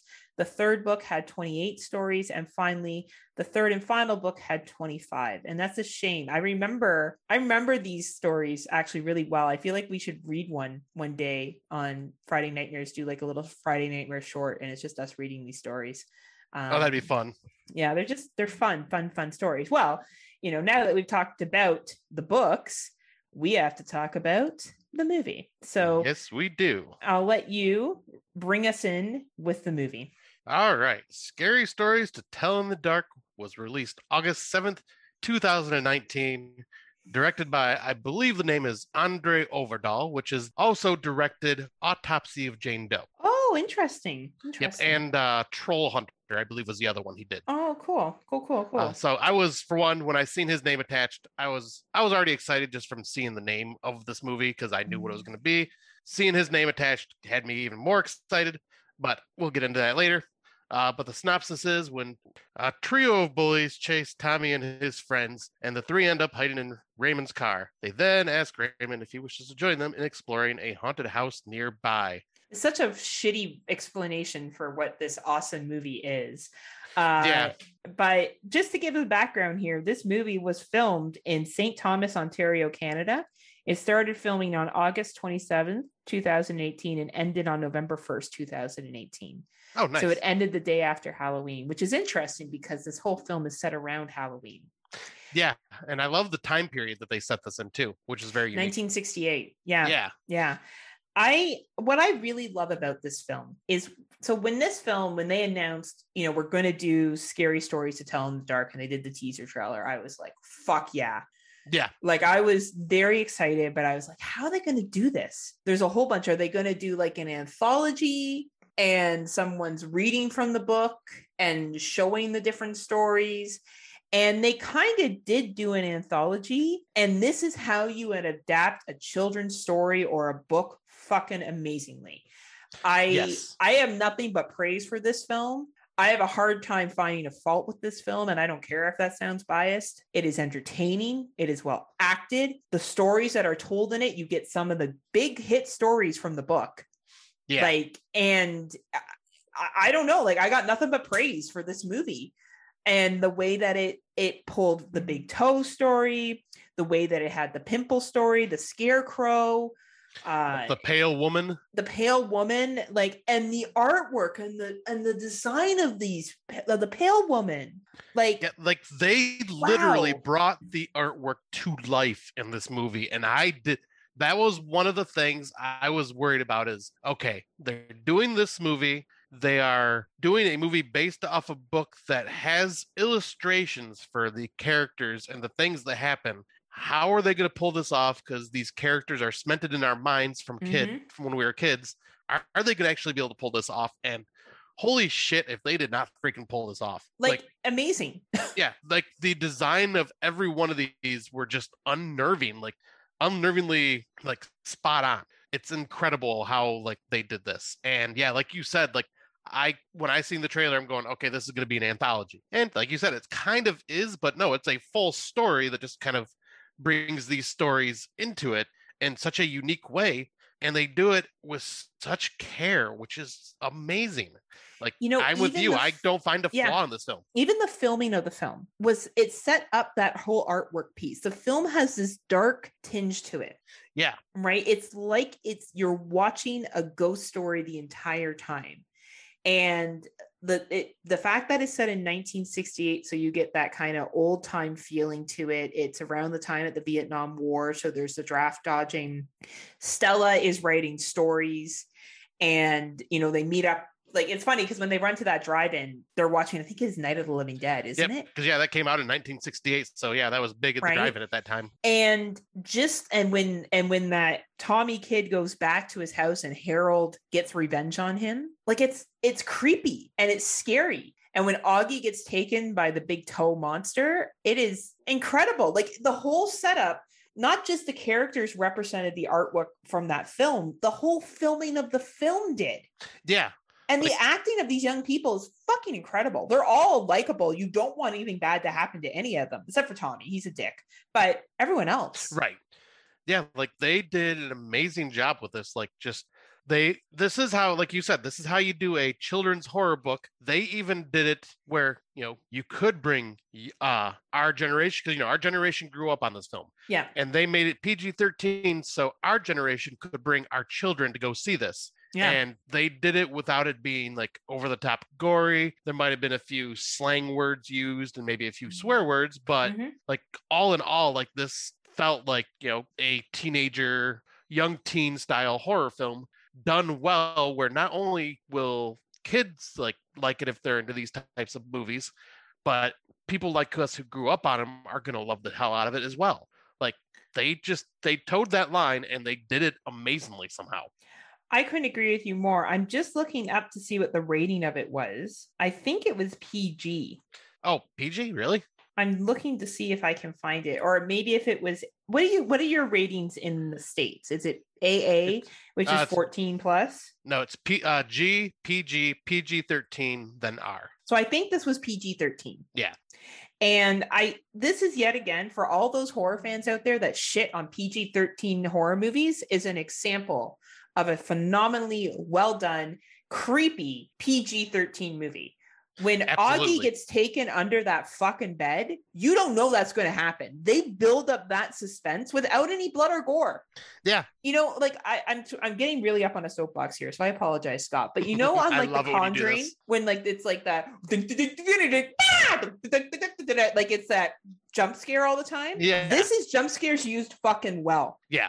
Like, Like- that's what a good jump scare is. Yeah, like they didn't rely on it to scare you. They built up to it. They creeped you out ahead of time. right and it's and it's not every five seconds Yeah. right it was in it was in not every scene either it happened with augie it happened kind of with harold's scene and even Yeah, with the me the toe one me what was that yeah, one? I, toe I forget how he me. Yeah, I forget how what that one said. I know people are listening to us going, ah, this, but I can't remember it off the top of my head.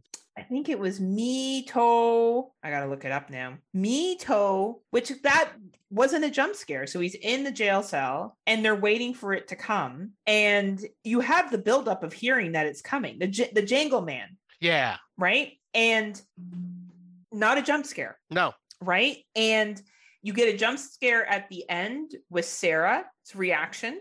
Yep. At the end, you I got I got startled by that in the theaters. But the best jump scare is fucking Augie's. That is exactly how a jump scare should be in a film. And I just can't get over praising this movie. I can't. Like Yeah. even when they meet up in the drive-in and they're talking about, you know, what's happened. And it's just so well done.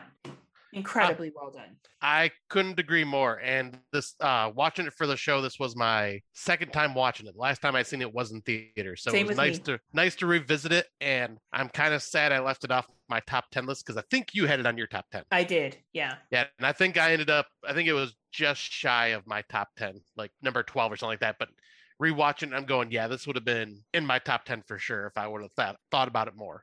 Honestly, this is in my top 10 all-time favorite horror films. Really? That is how much I like this film. wow. Um, the ending scene where they eventually get out of the jailhouse. So how they and how they even entwine the stories so it carried the plot along. yeah. Like the whole Jangly Man piece is basically this, you know, the kid Ramon has been a draft dodger and it's playing on their fears of what they're afraid of. They manage to get out of the jail cell. They go back to the house and her, you know, Stella has to confront Sarah. And that whole buildup of when she goes back in time and it connects back to the older woman that uh not Augie, the other young man saw earlier. And then she has that standoff with Sarah. It's amazing. Like that Oh, that yeah. dialogue that that young lady delivers where she's like, "No, I'm going to tell you a story." Right? And basically talks Yes. about how she's doing all these evil things and it's because of, you know, she feels betrayed from her family. Like it's such a powerful movie. It really is. And I just, the way it's filmed, the way it's acted, the way they integrated these short stories, the way they kept the artwork from the first, from the original stories. Like this movie's a 10 out of 10. I, I'm sure there's people out there that are like, oh, well, I didn't like it. And that's cool. Like if it wasn't your jam, respect. I don't, not here to tell people what they like or don't like. But objectively looking at this film on a second time watch after not seeing it for two years, I, I can't wait for a sequel. I was Googling when is the fucking sequel coming? Like I just cannot wait to see what they do next. I know. I would love to see a sequel and I would love to see what stories they integrate into this one. And yeah, like, and they, like you said, you said it, they set it up perfectly for a sequel. Perfect. And, And the and the act, like I can't get past the acting. I can't get past the acting of it either with these young kids and the Yeah. delivery of the lines. yeah, and I was gonna say, like, this is gonna become a uh, Halloween rotation for me now for like around the Halloween season for sure because it has that Halloween feel to it and everything. Absolutely. And and you know it's really hard to uh, we were just talking about Stephen King. It's really funny that we you know you did that that you brought that Carrie audiobook in and we talked about the comparison and had a little Stephen King chat there for a couple minutes. Because this is an example of where you take an anthology set of stories and you make it into a movie and bring it truly to life like you you really these everybody who worked on this film brought it to life and they did a phenomenal job of it and yet again proving that PG-13 horror doesn't have to be bloody and gory. Now, if that's what you need in your horror to have a good time, no problems here. Trust me, I can I can recommend lots of bloody gory films to you. So can Scotty. Right. But if you're looking for something that is just creepy and well developed and good ghost storytelling, which is to be quite frank, hard to do in a Mhm. lot of fucking North American films. Um, this is this is hitting out of the park, hands down. So I'm glad you feel the same way. yeah this is definitely one of my favorite uh like newer book adaptations that has been done and Yeah. yeah, one that i didn't think was going to be easy to pull off I I remember seeing the preview, and I remember, as I said, I was like, "Oh man, I hope this is going to be good." And I went to the theater to watch it because I was like, "You know what? I hope it's good." You know, I can't believe they're releasing this in August. I don't know why they do it in August, and they did, and that's Yeah. fine. you know, you can't always release a movie in October, a horror movie in October. I get it. Then we would just have no horror movies all year round. You have 15 billion ones in October. So I understand that. Um, but fuck, it was good. Yeah. Yeah. I would go see it at the theater again. I would pay full pop to go watch it again at the theater. Oh, That's absolutely. how much I enjoyed it. Um, but yeah, so check it out if you haven't had a chance to. I guess we probably should have said something about spoilers because it was a 2019 film, but um obviously you guys know we spoil movies but i will give a, a warning for this upcoming one we will be talking about the three fear street films after Mhm. we do a little intro about R.L. Stine and the Fear Street novels. So if you have not watched the uh, the most recent Fear Street films, uh, we understand if you want to skip over this part uh, because we will be engaging in spoilers, much like you just saw with Scary Stories to Tell in the Dark. Uh, Scott and I spoil films, so for some reason, if this is your first time listening and you know you're mad that we spoiled Scary Stories to Tell in the Dark for you, you're going to be even madder when you listen to what we talk about. Fear Street. So right. proceed with caution if you have not watched the Fear Street films yet. Uh, so, what I'm going to do next is I can kind of get this back up over here. There we go. So, what's your history with Fear Street, Scott? Um, well, I was more the Goosebumps kid. Okay. Um, I did read a couple of Fear Street books. The problem is I don't remember which ones they are because it was so long ago. I Mhm. think they had to do with like the babysitters because you didn't wasn't there like a series there was a four. babysitters? There was a four series on one young woman and her babysitting and how she grows as a character. There was four books on it. Yeah, I think I read one or two of those books and then one or two of another series of the Fear Street world. Fair enough. Fair enough. Like so this not, is more your cup of This is like, my- what you grew up with more than I did. I definitely grew up with this. I didn't even read Goosebumps. I That- that's funny, wow. book. Yeah. Um, I skipped right over that and went to Fear Street. I didn't even know Goosebumps. By the time I found Goosebumps, I had already read Fear Street, and honestly, like there was no going back from Fear Street to Goosebumps. That's not what you Right, would do, no. right? So Fear Street is a teenage horror fiction series written by American author. R. L. Stine and started in 1989. His first book was called The New Girl. In 1995, a series of books inspired by Fear Street series called The Ghosts of Fear Street was created for younger readers and more like the Goosebump books in that they featured paranormal, you know, adverse uh, monsters, aliens, etc., and sometimes had a twist ending. R.L. Stine stopped writing Fear Street after penning the Fear Street Senior spin-off in 1999. And in the summer 2005, he brought back Fear Street books with three-part of Fear Street Nights miniseries. As of 2010, over 80 million copies of Fear Street have been sold. Wow. Yeah. So, as we all know, in July there was a trilogy of films based on the franchise was released. So, Fear Street books take place in the fictional town of State Shadyside, which we see in the film, and feature average teenagers older than the typical Go- Goosebumps preteen. So, typically in R.L. Stine books, the teenagers were anywhere between 16 and 19, sometimes 20, but usually 16 to 19, who encounter paranormal adversities. While some of the Fear Street novels have paranormal elements such as ghosts, and others are simply murder mysteries. Uh, where Goosebumps had very tame, few tame deaths, the deaths in Fear Street are often, particularly in the saga, and are far more gruesome with more blood and gore and violence. Um, and they also dealt with mental illness and they dealt with a lot of other things in the Fear Street series.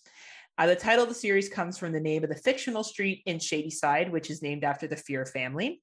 Their name was originally spelled F I F I E R. After being told the family was cursed and the letters could be arranged to spell fire, Simon Fear changed it to Fear, F E A R, in the 19th century. Despite the family renaming, the curse survived, and Simon and his wife Angelica bought it with them when they moved to Shadyside sometime after the Civil War. So, this is going into the origins of Fear Street. So the curse continues with Benjamin and Matthew Fear sentencing an innocent girl and her mother Susanna and Math and Martha Good to be burned at the stake for allegedly practicing witchcraft, which is where we see some plot here that's Mhm. inspired. Uh, the husband and the father, William Good, put a curse on the Fears to avenge their death and bring ministry, min, uh, mis- misery and death to the family. Although a fire originally burned the last of the Fears, the series somehow somehow surviving fears and suggests that one of the brothers survived. These events are described in the Fear Street Saga, a spin-off of the main series. So the Fear Street Saga was very historical. Uh, the final film in the Netflix really is based off of that. So the next the Netflix series was a love letter to the Fear Street multiple different series that existed. So, as I said already, The New Girl was the first book that was published in 1989, and it was followed by many other films off of, you know, many other books based off of Fear Street. So, typical teenage angst was very common in these films. Romantic relationships were very common in these films. There was a lot of references to what was hip and new at the time in these films. Are you noticing a trend here, Scotty? I sure am. Um, there was always a twist in every single book where you thought it was something, but it ended up being something else. Um, and there was always, you know, definitely your protagonist that some survived and some did not. I still remember one scene that dev- that described a cat being found in a, a bowl, uh, a pot of boiling spaghetti. Oh. Um, this girl found her cat in a, in a pot of boiling spaghetti and her approaching up to the pot and realizing what was in it. So it was a it was a pretty dark novel series. Uh, it did very well. It continues to do very well. So why don't we break into the films with that little bit of synopsis? Does this make a little bit more sense for the films for you, Scott? Oh, it definitely does. Like I knew a lot about the Fear Street stuff just because I had a lot of friends that read it and we talked about it back then. Um, for me at the time, uh, the reason I didn't read a lot of Fear Street is because I was reading about Horror High, which is something we'll be talking Oh, about. Horror High. Yeah. Yeah. I'm familiar with Horror High. Yeah, I was reading more of those books back then. Did you ever Um, read Christopher Pike? Oh, absolutely. Yeah, I, I I always had a battle Pike. with one of my girlfriends about who was better, Christopher Pike or. R.L. Stine. And I think honestly, they're both great writers. I don't. Yeah. I think R.L. Stine just had more success because his books were shorter in length, typically. Um, and a little bit more palatable to read. Yeah, because I think Christopher Pike also kind of hit more adult. Yeah, Later- he kind of did that later teen stuff. So I'll let you bring us in. And yet again, there will be spoilers for these three, three movies for Fear Street. So you have been warned. All right. So the first movie is Fear Street Part 1, 1994, released July 2nd, 2021.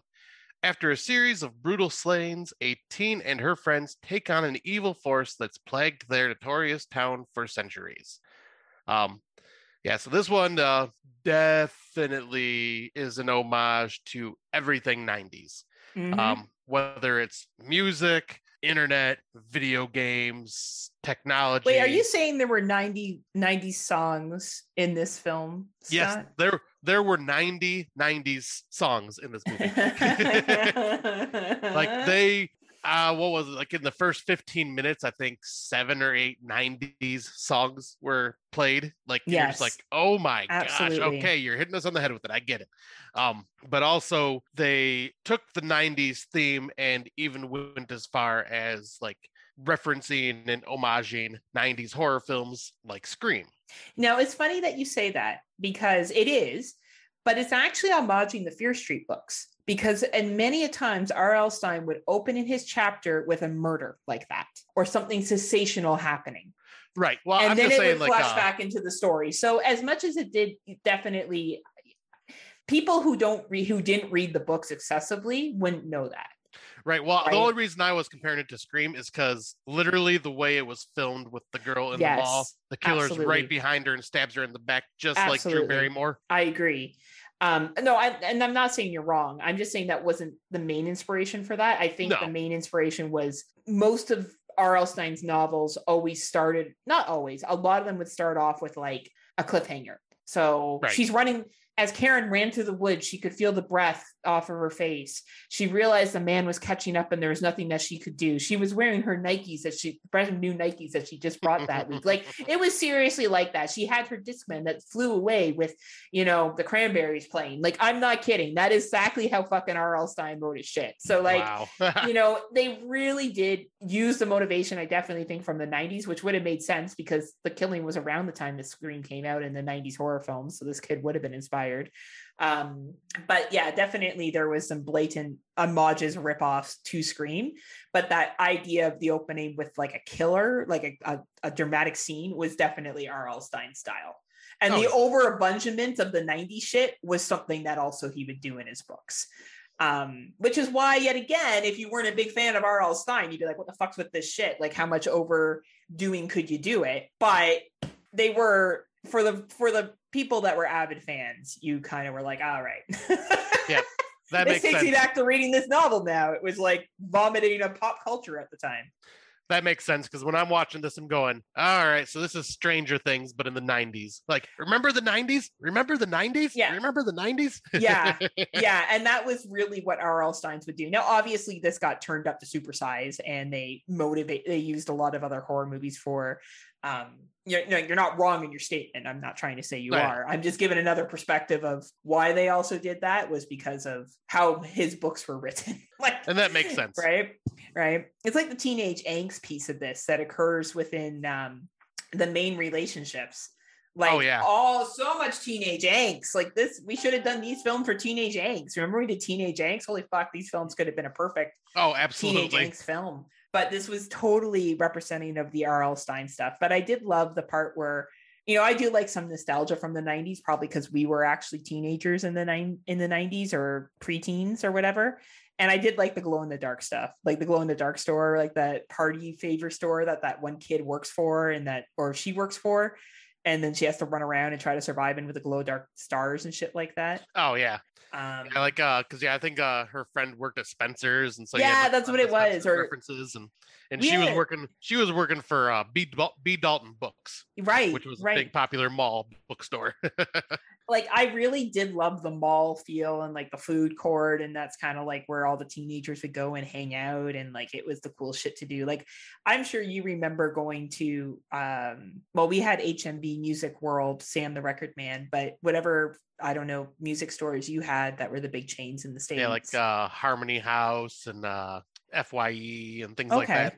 And you would go and you could listen to CDs. You remember that? You Mhm. could go and like try the CD before you bought it. Oh, yeah. and yeah, right. And uh and did they sell tickets there to concerts? Like you could go there and buy tickets for concerts. Yep. Uh, Hot Topic actually sold Ozzfest tickets. So I bought tickets to Ozzfest there before. Nice, nice. So like same thing, right? It was definitely made for our age group.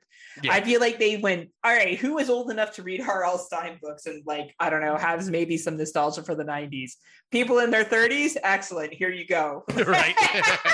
um but i i did think as i said there was a lot of teenage angst kind of the twist and the turn they used the shady side piece of it how shady side had all this bad luck and sunny side was you know where all the good stuff was and obviously in 1994 uh, R.L. stine was not writing about um, anything other than heterosexual relationships right. um, maybe once in a while a character would be bi-curious but it was never a focus in any of his books so when they did that i was like this is very much for a relevant audience of today um they're Yeah, though- sexual preferences so I wish they like just my personal preference. I wish they wouldn't have like tried to play it coy and be like, oh, my, uh, you see, she's breaking up with Sam, and then it pans over and you see a football player kissing on a girl, and she gets all mad. And she walks away, so it's making you think, oh, it's her boyfriend Sam, and then it's a girl. It's like, yeah.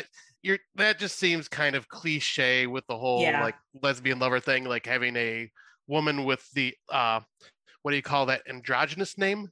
yes yes term? you're right scott you're right yeah Like I just felt that like that's just kind of overplayed, but I'm like, you know, it's nothing I'm gonna hate on. I'm just kind of just like i think you're 100% right and i think that's a valid like they had to be like oh no we got right? ya We fooled it's you. really the girl you know like it was testing are you homophobic or not right. I um, just kind of I just kind of eye rolled. I'm like, ay, ay, ay.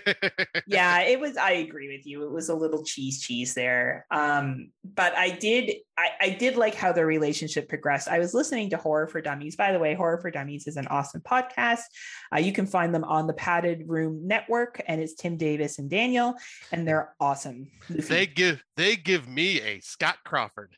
They certainly do every single time. So they did a review of Fear Street, and Tim mentioned how he felt uncomfortable watching um, one of the sexual scenes with the young ladies because they do look rather young.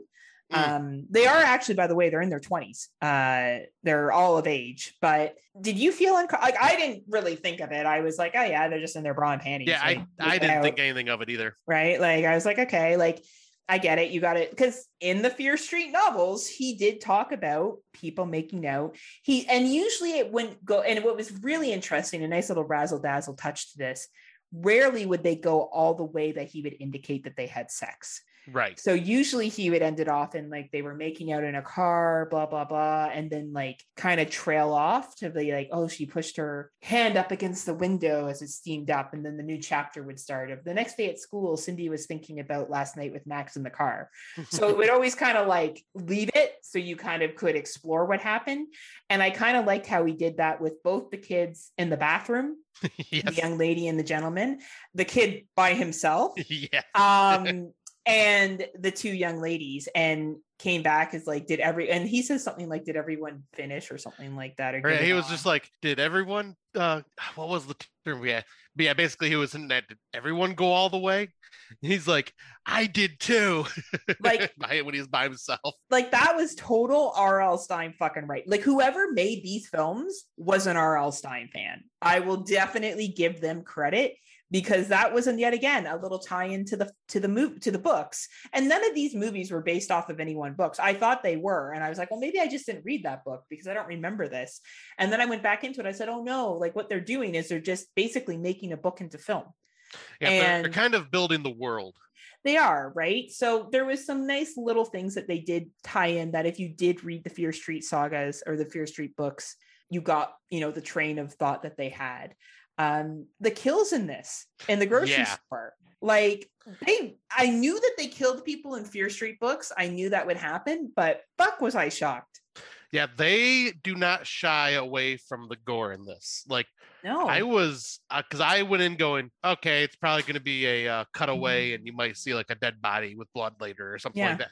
No, like they they get pretty violent with some of the kills, and uh, one of the kills in this with the bread slicer may make one of my best of uh best kills of the year.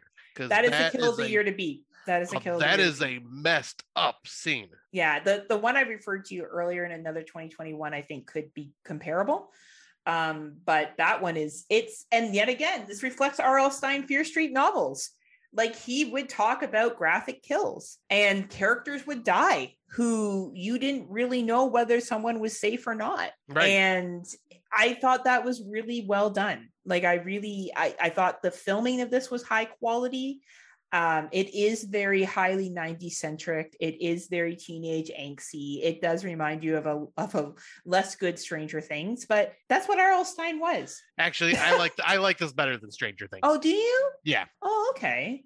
Interesting. I'll say I think it's just more because it's more horror. Yeah, and to be honest, it's quicker. It doesn't drag out. Like Stranger Yeah. Things kind of fucking drags it here. Well, it's because they got a TV on and on, right? because it's a TV series and Netflix wants you to binge every episode, and I don't like when series drag their stories out. Give me an hour and a half movie, boom. Two hour I- movie, boom. I agree. And you know what? That's why they were able to do these movies and get all that shit in that they needed to.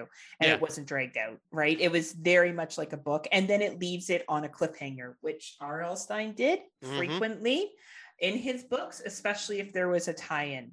Um, anything you want to add for 94 before we jump into 1978? Um, just that you know, I may not have read a lot of the Fear Street books, but I still, if anybody has is like on the fence about watching these because you haven't read any of the books, go into it just knowing it's gonna be a fun movie based in the '90s because this is a very fun '90s style horror film. Mm-hmm, mm-hmm. My name for all these films are bubblegum horror. Yes, Um, easy to i- digest, easy to watch. You know, you're looking at about an hour and 47 minutes. It is a little bit longer than a regular film would be. Um, but if you have Netflix, it's worth it. It's high quality money that gets Yeah, put into this it's movie. Just Netflix know- money.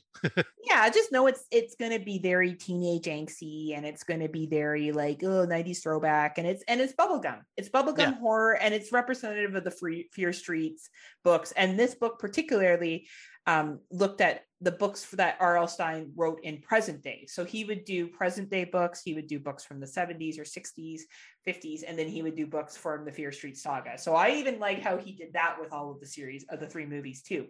Or these people Right. did that as well. They acknowledged each of the generations that he wrote a lot in and you know connected them into the film. So let's get into Fear Street Part Two. All right, so Fear Street Part 2, 1978, released July 9th, 2021. A summer of fun turns into a gruesome fight for survival as a killer terrorizes Camp Nightwing in the cursed town of Shadyside. Um, now this one is definitely the movie that is an homage to 80s camp slasher films. Absolutely. Like if you are a fan of Friday the 13th, Sleepaway Camp, The Burning, check this movie out because this is like tons of nods and references. And like it's got like, and it just like in the 90s version, 1978, they have a lot of very popular 70s songs playing throughout it. Carry on the wayward son. There'll be peace when you are gone. Lay your weary head to rest. Don't you cry no more. Na, na,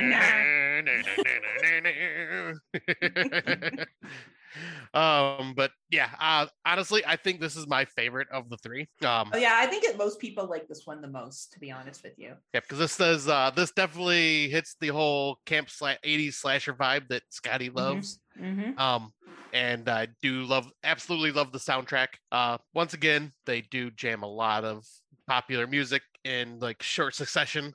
But I like the story of this one because it's kind of uh it ties into the 1994 one with where it starts off and it's the two main girls, one uh well, the main girl and her brother and her girlfriend Sam, who's right now possessed. And they, you know, are trying to figure out how to basically do an exorcism, get rid of the what's causing her to be possessed. And they end up having to hear the story of the one lone survivor from the 70s. And then it kind of does this. Then this whole movie is basically one long flashback. And like the story, I like the whole idea of like where you find this like cave system underneath the camp where Sarah Fear was part of her body was buried and Mm-hmm. where ritualistic summoning has been happening and how you find out why certain shady siders end up going crazy and becoming killers. And Yeah. I love the story and how they do this one. Um, I was kind of curious. Does this like does this feel like a Fear Street book to you? Absolutely. This is reflective of his 70s writing. Okay. Um, and this continues on with what R.L. Stine would do with certain books that connected to each other is that he would start off with one assumption in the first story, and then he would flush it out so it wasn't what you thought at all by the end. Mm. Now, for those of us who knew the story, I always knew what Sarah Fear's deal actually was. Sarah Fear is in the original books, but she is not the main character, as you can tell, Matthew and some other people are. Um, but definitely there is a Sarah Fear. And I knew right away what the deal was. But I think for people who didn't know, this story does a very good job of building on it. And I'll be honest, I think the acting's better in this. We do Yeah. have some actors from Stranger Things in this one that uh, aren't in the first one or the second one. And I don't find this one as teenage angsty. I find it a little less annoying in that area. No, I think there's only like more teenage drama with like the bullying Yes. and the picking on each other, but not angsty. No, it the the and the romantic relationship piece of it, like we have some established couples. We have like a gentleman that's interested in a young lady that he's like a counselor and she's like at the last year of being a camper. So I'm assuming it's like 15 and 17. Yeah, We're gonna go with that as 15 and 17.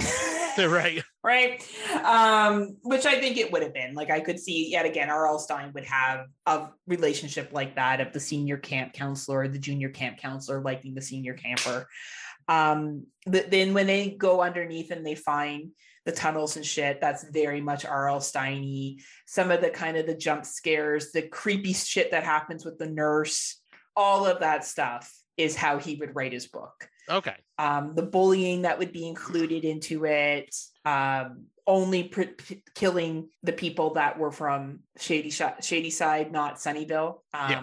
would it definitely be it? Like you feel really bad for those kids who get basically massacred. Oh yeah, because this one, uh, this one definitely like this is where like it kind of veers away from most typical '80s camp slashers, where it ends up being like older kids or camp counselors being ones getting killed. In this story, it's young teens getting killed. I mean, they don't show the kills on screen for them, but like they're brutally murdered. Yeah, yeah. Like you can hear the noises and stuff, what's going on, because it's basically an axe wielding killer. And Yeah. like you hear the swings and everything. And it's I was shocked when they actually killed off like the one kid during the color wars thing that, that was going on. The the guy that was like the uh, prison guard. Yeah, I wasn't surprised because yet again, R.L. Stine. Books, right? He would go there in the Fear Street saga. So it's interesting because slowly what he did was 1994 was very much like his, you know, Fear Street movies that were based in the 90s or the 80s.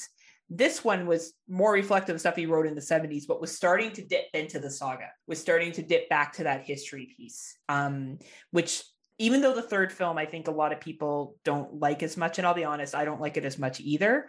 But it really represents the Fear Street saga, uh, which was the origins of Fear Street, how the stories were told, um, you know, how everything led up to be to what it was. But back to this one, I think the characters in this one are personally the best. I Yeah. really like Cindy. I really like Sheila. I really like Tommy. I feel bad when Tommy turns hmm you know you feel bad for him when that happens i think they did a really good job. I i didn't like nick's character. I i feel like you cared about everybody Yeah. like you actually felt like you were at a camp and this was this wholesome experience and these shady siders and sunnyvale people were trying to get along and then all this fucking chaos was happening i felt it was a great movie and i think this is probably a standalone in the series for people Yeah, and I liked because one one thing we didn't really bring up in the 1994 version is uh, the main girl's little brother is obsessed with all the different murders that have happened Yes. throughout Shady Side's history and talks about these massacres, and this is one of those massacres that happened. Where in the 1994 one, it's like a beginning of a massacre that gets kind of stopped, and in this one, it's playing out and it's the entire massacre, which is just like I think there was what 14 deaths or something like that. Like this guy just killed like so many people in just one night yeah and like it just kind of like puts it in focus like okay these are horrible events in shady side's history yeah and i kind of i kind of like how they play that out I agree. I agree. I think what I like most about this film is at the end, after Nick gives uh, Ziggy CPR and saves her. And, and I didn't think Ziggy was going to die. I didn't think it was going to be, I thought it was going to be Ziggy was going to, sorry, I thought Ziggy was going to die and Cindy was going to live. right Right. But you realize later that wasn't the case. yeah And that starts to tie into the saga already. That twist of Nick intervening and preventing um, Ziggy from dying is very much like a twist that R.L. Stine would do towards the end of his film. And they kind of put together about the witch theory, about the hand being removed, the fact that it's under the tree or the body's under the tree at the Shady Side Mall or the hands under the tree at the Shady Side Mall. And at the end, we see Deena, who with the blood has a vision where she's in 1666 as Sarah Fear. And it leads right back into the to this Fear Street saga. I thought that was clever. So what did you think, like as leading from this end of this film into the third one? um i thought this was a once again a good tiebreaker that or not tiebreaker cliffhanger that Mm-hmm. uh leads into what we will find out is like the history behind this um because they do a very good job of kind of giving you like flashbacks whenever one of the characters touches uh part of Sarah Fear.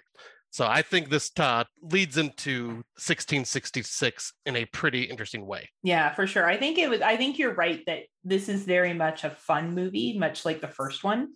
Um, it's easy to watch, easy to digest. Would you recommend this one over the first one? Uh yes. I think this one, especially because if you're a fan of like the 80s slashers, this is like totally that style of film. Okay, cool. Awesome. So I guess we'll finish off the the third one because I agree. I think the second one is great. I think a lot of people will dig it. Um uh, probably more than the third, but that's okay. Let's talk about the third. All right. So Fear Street Part 3, 1666. Uh, released July 16th on 2021. In 1666, a colonial town is gripped by a witch hunt that has deadly consequences for centuries to come. While teenagers are in, in 1994 try to put an end to their town's curse before it is too late. Um, yeah, this one, I think you and I both have the uh, complaint that reusing characters or reusing actors. Yeah, I don't really know why they did that. I do you think it was a budget thing? Like I don't know enough about filmmaking. Was it, or was it because they were trying to be like Um, it's I familiar? I, don't know. I'm not sure why they did this. Like, I, don't- I know it's not a budget thing because I mean it's Netflix. Netflix That's has true. plenty of It's money. true. Um, so I'm not sure if it's maybe to kind of like make it. So I forget what the main character is from 1994, what her name Deena. is, but Deena. Deena. Like maybe trying to say like she's kind of like Sarah Fear in a way, like she was Sarah Yeah, Fear in maybe. 1666, and there's like a correlation. Oh yeah, I get what you're saying. That makes sense. Yeah, yeah, yeah. That's actually a really good connection. Um, and then Sam, like obviously, I don't know, like the the lesbian love affair. I don't know, like that would definitely. Uh, maybe could have happened in the Fear Street Saga books because it would have been shocking for the Fear Street Saga. But this definitely represented the whole concept of this colony town and the idea of the witch hunt and the witch trials, which was based around Fear Street. We did read about how people were burned at the stake Yeah. um, and the Fear Street, you know, legend became from that. And I, I don't think this one is the strongest of the films. Like, I think that it is like the fact that they have like an individual who's black and then an individual who's Asian. That would never happen. You would never have. It would all be white people Yes. living in this fucking village, right? So that was the only thing that I was kind of like, I don't get why you're reusing the actors, but I think your point to they were recreating the characters um was good. And I think one of the creepiest scenes in this, which was very much Fear Street Saga, was the children having their eyes gouged out yes. in the church. By the preacher. Yeah, yeah. Yeah, that was disturbing because I I didn't expect that to be shown. Like I didn't know what was going on. Like I obviously you've seen the preacher and his eyes are gouged Yeah. out, and I'm going, okay, what the hell's going on here? And then you just see all the kids with theirs gouged out, and I'm going, oh damn. And these were Yeah. young kids too. they were they were all the kids in the you know village or whatever it was and you know i think that tommy guy was in it and he played such a dick in this one. Like he was like dirty and gross and Yeah, like all about the sexual assault. Like he was just a completely different character than he was in the in the you know 1978 he was still kind of a hero that kind of turned a little bit. Um but i did i did really appreciate this one for the amount of 1966 they had in it. It was very accurate to the fear street writing saga um very much about like the love affair that would have occurred yet again stopping before sex occurred and then we skip the you know the betrayal yeah, the betrayal and i think it is the good family i think they kept Yep. that name right Yep. so it is Yeah, the it is good the- family yeah. Because Nathan Goode, I think, is his name. nathan goode does the betrayal of sarah fear and she takes the blame which would have happened you know definitely a man's word would have been taken over a woman's word. Hmm and she's killed and her friends you know bury her and try to give her this proper burial and then it flashes back to 1994 and i think this ending scene of 1994 is really where this movie picks up Yes. um you have that big showdown in the mall with all of the antagonists which i thought was pretty entertaining like i thought that was like the best part of the film personally for me Yeah, because they find out that the Goode family is behind all of this, and each generation learns like that they can use the witchcraft style powers to give themselves a position of power in society. Right right And yeah I so you get the mayor really of- impressive. Yeah, because you get the mayor who's the brother of the sheriff in Shadyvale, and you get the mayor, mayor of uh, Sunnyvale who is the brother. So it's like they use the power for him to become mayor, use the power for him to become sheriff. It's like it's interesting, like how I'd never expected them to be the villains.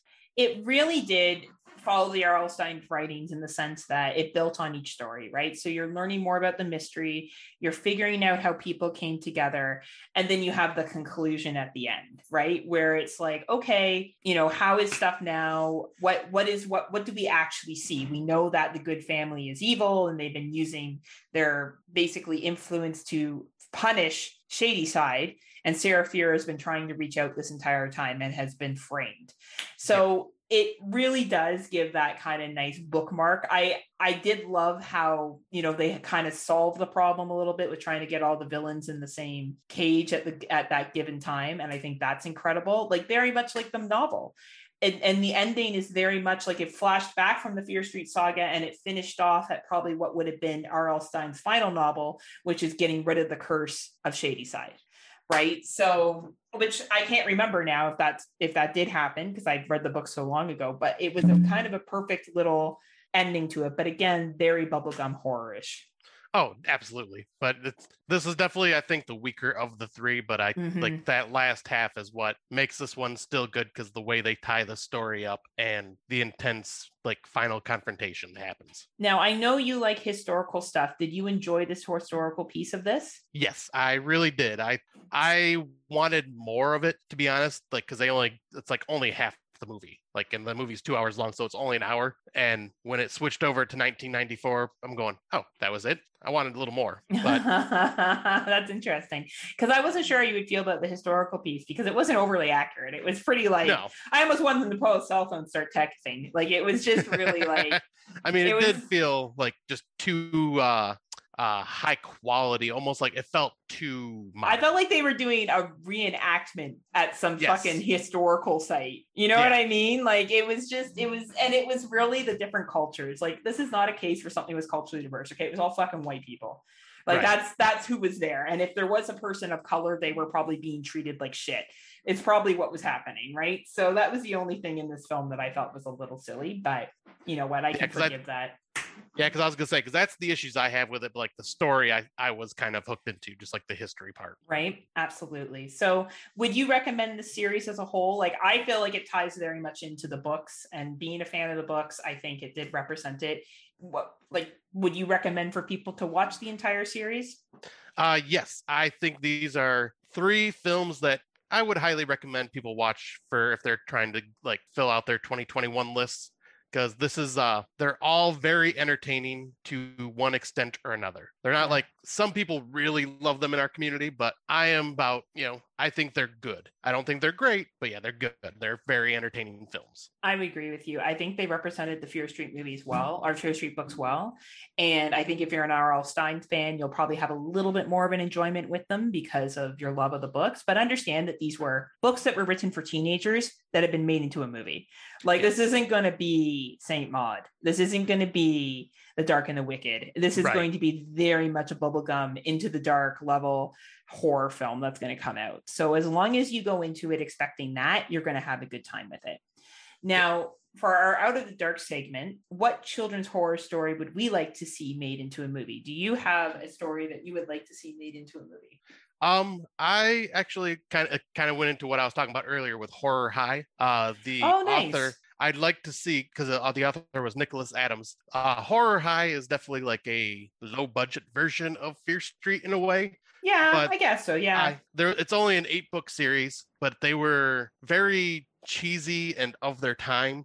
But I would love to see them turned into like a mini series of some sort or mini movie like these because they definitely have that teenage angst of the 90s and like very feel very Fear Street to me. Like it was definitely uh, around the time that Fear Street was super popular and they just wanted someone else to cash in on it. But I feel the movies could or I feel there could be some movies that could do do the books justice. awesome. Were there continuous characters in that? Uh yes, I believe there is. Like I believe like uh I can't remember any of the characters' names because like I say, it's been so long and I'm very fucking forgetful. But uh like I think it, you know, one's like main character starts off in one book and then like ancillary characters get their own book in the next next book and the next book and stuff like that. So it's not like all just one main character focus, it's just all these teens at the school. Okay. Cool. I think that would be fun. I think that would definitely be something that Netflix could jump into. Yeah, I totally could see them doing this, Right, especially since Fear. Street became so popular. Yeah, and, and it's done well, I think. It's had pretty good reception. It has like a pretty high approval rating on Rotten Tomatoes for a horror movie. Um, but yeah, I think it's I think they're pretty good films and it'd be interesting to see Horror High. I remember hearing about Horror High. And I think there was even a TV show that was made at one point. Oh, like a cartoon. Hmm, I did not know that. I think so. I could be wrong. Maybe I'm thinking of something else, but I do recall the series of books being made.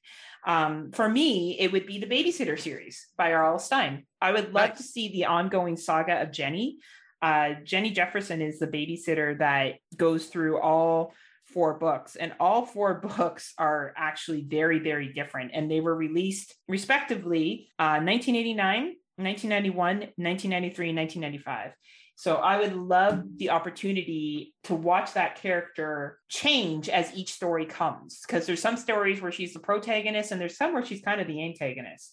Um, and it's it's really really interesting the arch that they take. Actually, when I found out that R.L. Stine movies, the Fear Street saga was going to be, or the Fear Street movies were going to be made into films, I was really hoping they were going to do the babysitter. Um, but they didn't, which is fine. But I would absolutely love to see that. And I guess we'll have to remember when, when our episode comes out to do a poll on our page or just a Facebook question of what movie would you like to see? What story from your childhood, what horror story would you like to see made into a film?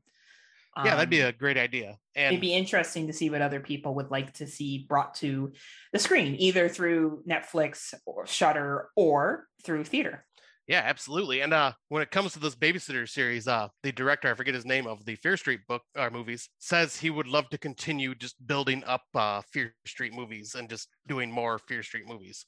Well, I can see why. He did a really good job of the series and it was very enjoyable. And, you know, for what it was, yet again, you have to walk into these films knowing what they are, right? They're Right. fluffy Fear Street films. They're not to be taken seriously. Um, they're based on teenage angst books. So know that it's like if you, you know, maybe Christopher Pike, uh, maybe a Christopher Pike book will come out too. That would be really cool. interesting, Yeah. right? Who knows? Like there's kind of a genre that, you know, with scary stories to tell in the dark and the Fear Street books being successful, that maybe we'll see more of these in the future. So Yeah, I mean, I'm hoping to, because yeah, like the, like you said, this is kind of our teenage years, and this is kind of what we grew up on. It would be kind of fun to see them represented on the screen. Absolutely. Well, thank you as always for joining us on our first episode back after our nice little vacation. Um, next episode will be on sororities because we're going back to September. I say going back to school. I'm the only one that goes back to school because I work Right. and live within academics, but uh, we'll be talking about some sorority films, some that we know very well, and one that we've never even seen or heard of, I think, before. So hopefully it's not as bad as that prom movie I made us watch. oh watch boy, yeah. but there's no promises, Scott. It may be super shit. We'll see Well, how it goes. you know, um, I'm willing to, I'm willing to take the bullet if need be. Yeah, just don't show anybody else the film, okay? Don't torture anyone else with it if it's really shitty. right. Um, and we'll also be back with more top fives. Uh, we have a couple of guests lined up. Uh, our top five episodes are extremely popular. A lot of people want to guest on them. A lot of people want to be on them. There's a break for controllers up, cards down. Uh, we will not have a new episode of that just due to Scott's schedule. He's very busy this month. He's got a lot going on. Uh, it was hard enough to record Friday Nightmares, let alone controllers up, cards down. So a new episode of that will come in September. And yeah, I can't think of anything else that's pressing that we need to let everyone know about. No, I can't think of anything else. Uh, yeah, I'll say we'll just uh, we are back to our regular schedule, so you know our episodes will be dropping every two weeks again. So it's good to be back. Good Uh, to be back for sure. it was a nice um, break, but yeah, I'm ready to record again. Absolutely. And also uh, excited for Candyman. Yes. Yeah, hopefully. Now, I don't think we'll have watched Candyman next time we record. No, but uh, the next episode after that. yeah, one. by September, um, mid September, we'll definitely have watched Candyman. So it'll be interesting to see our thoughts on that one. yeah, I'm looking forward to it and can't wait to talk about it. Whether whether I like it or not, we will we shall see. But I have a feeling yeah, will. it will be interesting because you really, I'm going to rewatch the first one before I go because you and I got into a heated debate about it before. We so did, I think. I need to rewatch it and see. Um, I think it'll be really interesting to see how I feel rewatching it. Um, because I, yeah, I, I think, yeah, it'll be just be interesting. It'll be Yeah. interesting to see where my thought falls. So, I guess until next time, uh, you can find us on the Legion Podcast Network. Please hit subscribe. Also, a big welcome back to Kill the Cast. By this point, they should have released, hopefully, their uh, most recent episode. So, big welcome back to Jerry, Jay, and Kenneth. Yay! Welcome um, back, guys. Happy to see you guys back. Happy to see that you're doing well. And we look forward to sharing the feed with you again. Um, yeah, I can't think of anything else, Scotty. So, what else do you have to say to the good people? Until next time, friends, remember to wipe your windows. Unpleasant dreams. That's funny. Bye.